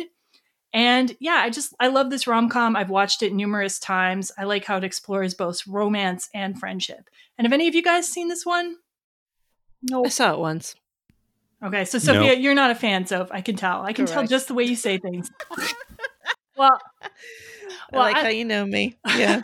well, I, I love this one, so I would I would give it a go. Like you've got one of us that likes it, one of us doesn't like it. You can use your judgment of our past opinions to decide whether you will like it or not. And then my second double feature recommendation is Accepted from 2006, which stars Justin Long. And this is not really a rom com. This is a more like a comedy, like kind of a situation. I'm going to ask you right away, Jason. Have you seen Accepted? I have. This is uh, Steve Pink's first movie. I think he's the writer of Grosse Pointe Blank and High Fidelity. Oh no! Okay, okay, I did not realize that. Okay, cool. So, Accepted is this really interesting concept comedy where Justin Long doesn't get accepted into college, and rather than telling his parents this news, which he knows will devastate them and get him in trouble, he makes up an entire fake university and with letterhead and everything, and he gives his parents the acceptance notice. He makes a website, he does a campus tour, everything. But then it turns out that other people have applied to his fake university. And so now he's left in a situation where he has to create an actual university out of nothing. And it's got, it's just a, a really funny comedy. There's so many good actors in it. Again, I'm totally like blanking on them. Who's the older guy who's like the comedian? Do you remember Jason? Uh, yeah, Lewis Black's in there. Yeah, we got Lewis. We got Lewis Black in this movie. I believe Jonah Hill's in this movie. I think Blake. Lively plays Justin Long's like romantic interest. So there is a romance story also, and they're really they have good chemistry in it. And it's really funny, like the courses they make up for this university and the rules they make up. We used it as one of the movies my students did presentations on in Korea, and they fucking loved it because they live in such a rigid educational system that this idea of making up your own college and courses loved it. So I, this is just a fun movie, like lighthearted movie, and it's one of my favorite um, Justin Long appearances. So yeah, I recommend Accepted from 2006. All right. So um I picked two Jennifer Aniston movies because I think she really in this time frame she's really shining. Like I feel like there's a, a lot of really good movies that are coming out with her. And both these movies happen to come out in 2006. So the first one is The Breakup. Um it's her and Vince Vaughn. It's a really funny movie about this couple that breaks up and then are trying to stay in their condo, I guess it is, or their their apartment. So they're trying to keep their apartment and they go through these things to try to get rid of the other one. Um and it, it's it's it's pretty funny. And then I actually want to talk more about uh the next movie which is Friends with Money. Have you guys seen this movie? Yes, but I don't remember it, well. Yeah. I Yeah. love this movie. This might be my favorite Jennifer Aniston movie. Um, it has Hmm. a, a really great cast. It has Frances McDormand is in it. Um, Mm-hmm. Joan Cusack is in it. Catherine Keener is in it. I love this concept, and uh, it, maybe because this is something that like I can relate to when you have friends that you've had for a really long time, and then you end up being in different financial demographics and Hmm. how how that changes your relationships and your viewpoints of each other and and what that does so it just explores these different women's lives and it explores women's lives that are in I guess I'm guessing like their 40s, which a lot of times you don't necessarily see that portrayed a lot in movies is, you know, women in their 40s what they're going through. It's really funny. There is some there's some love scenes in it, and if you haven't seen this movie, I completely recommend it. It's called Friends with Money, 2006. Cool.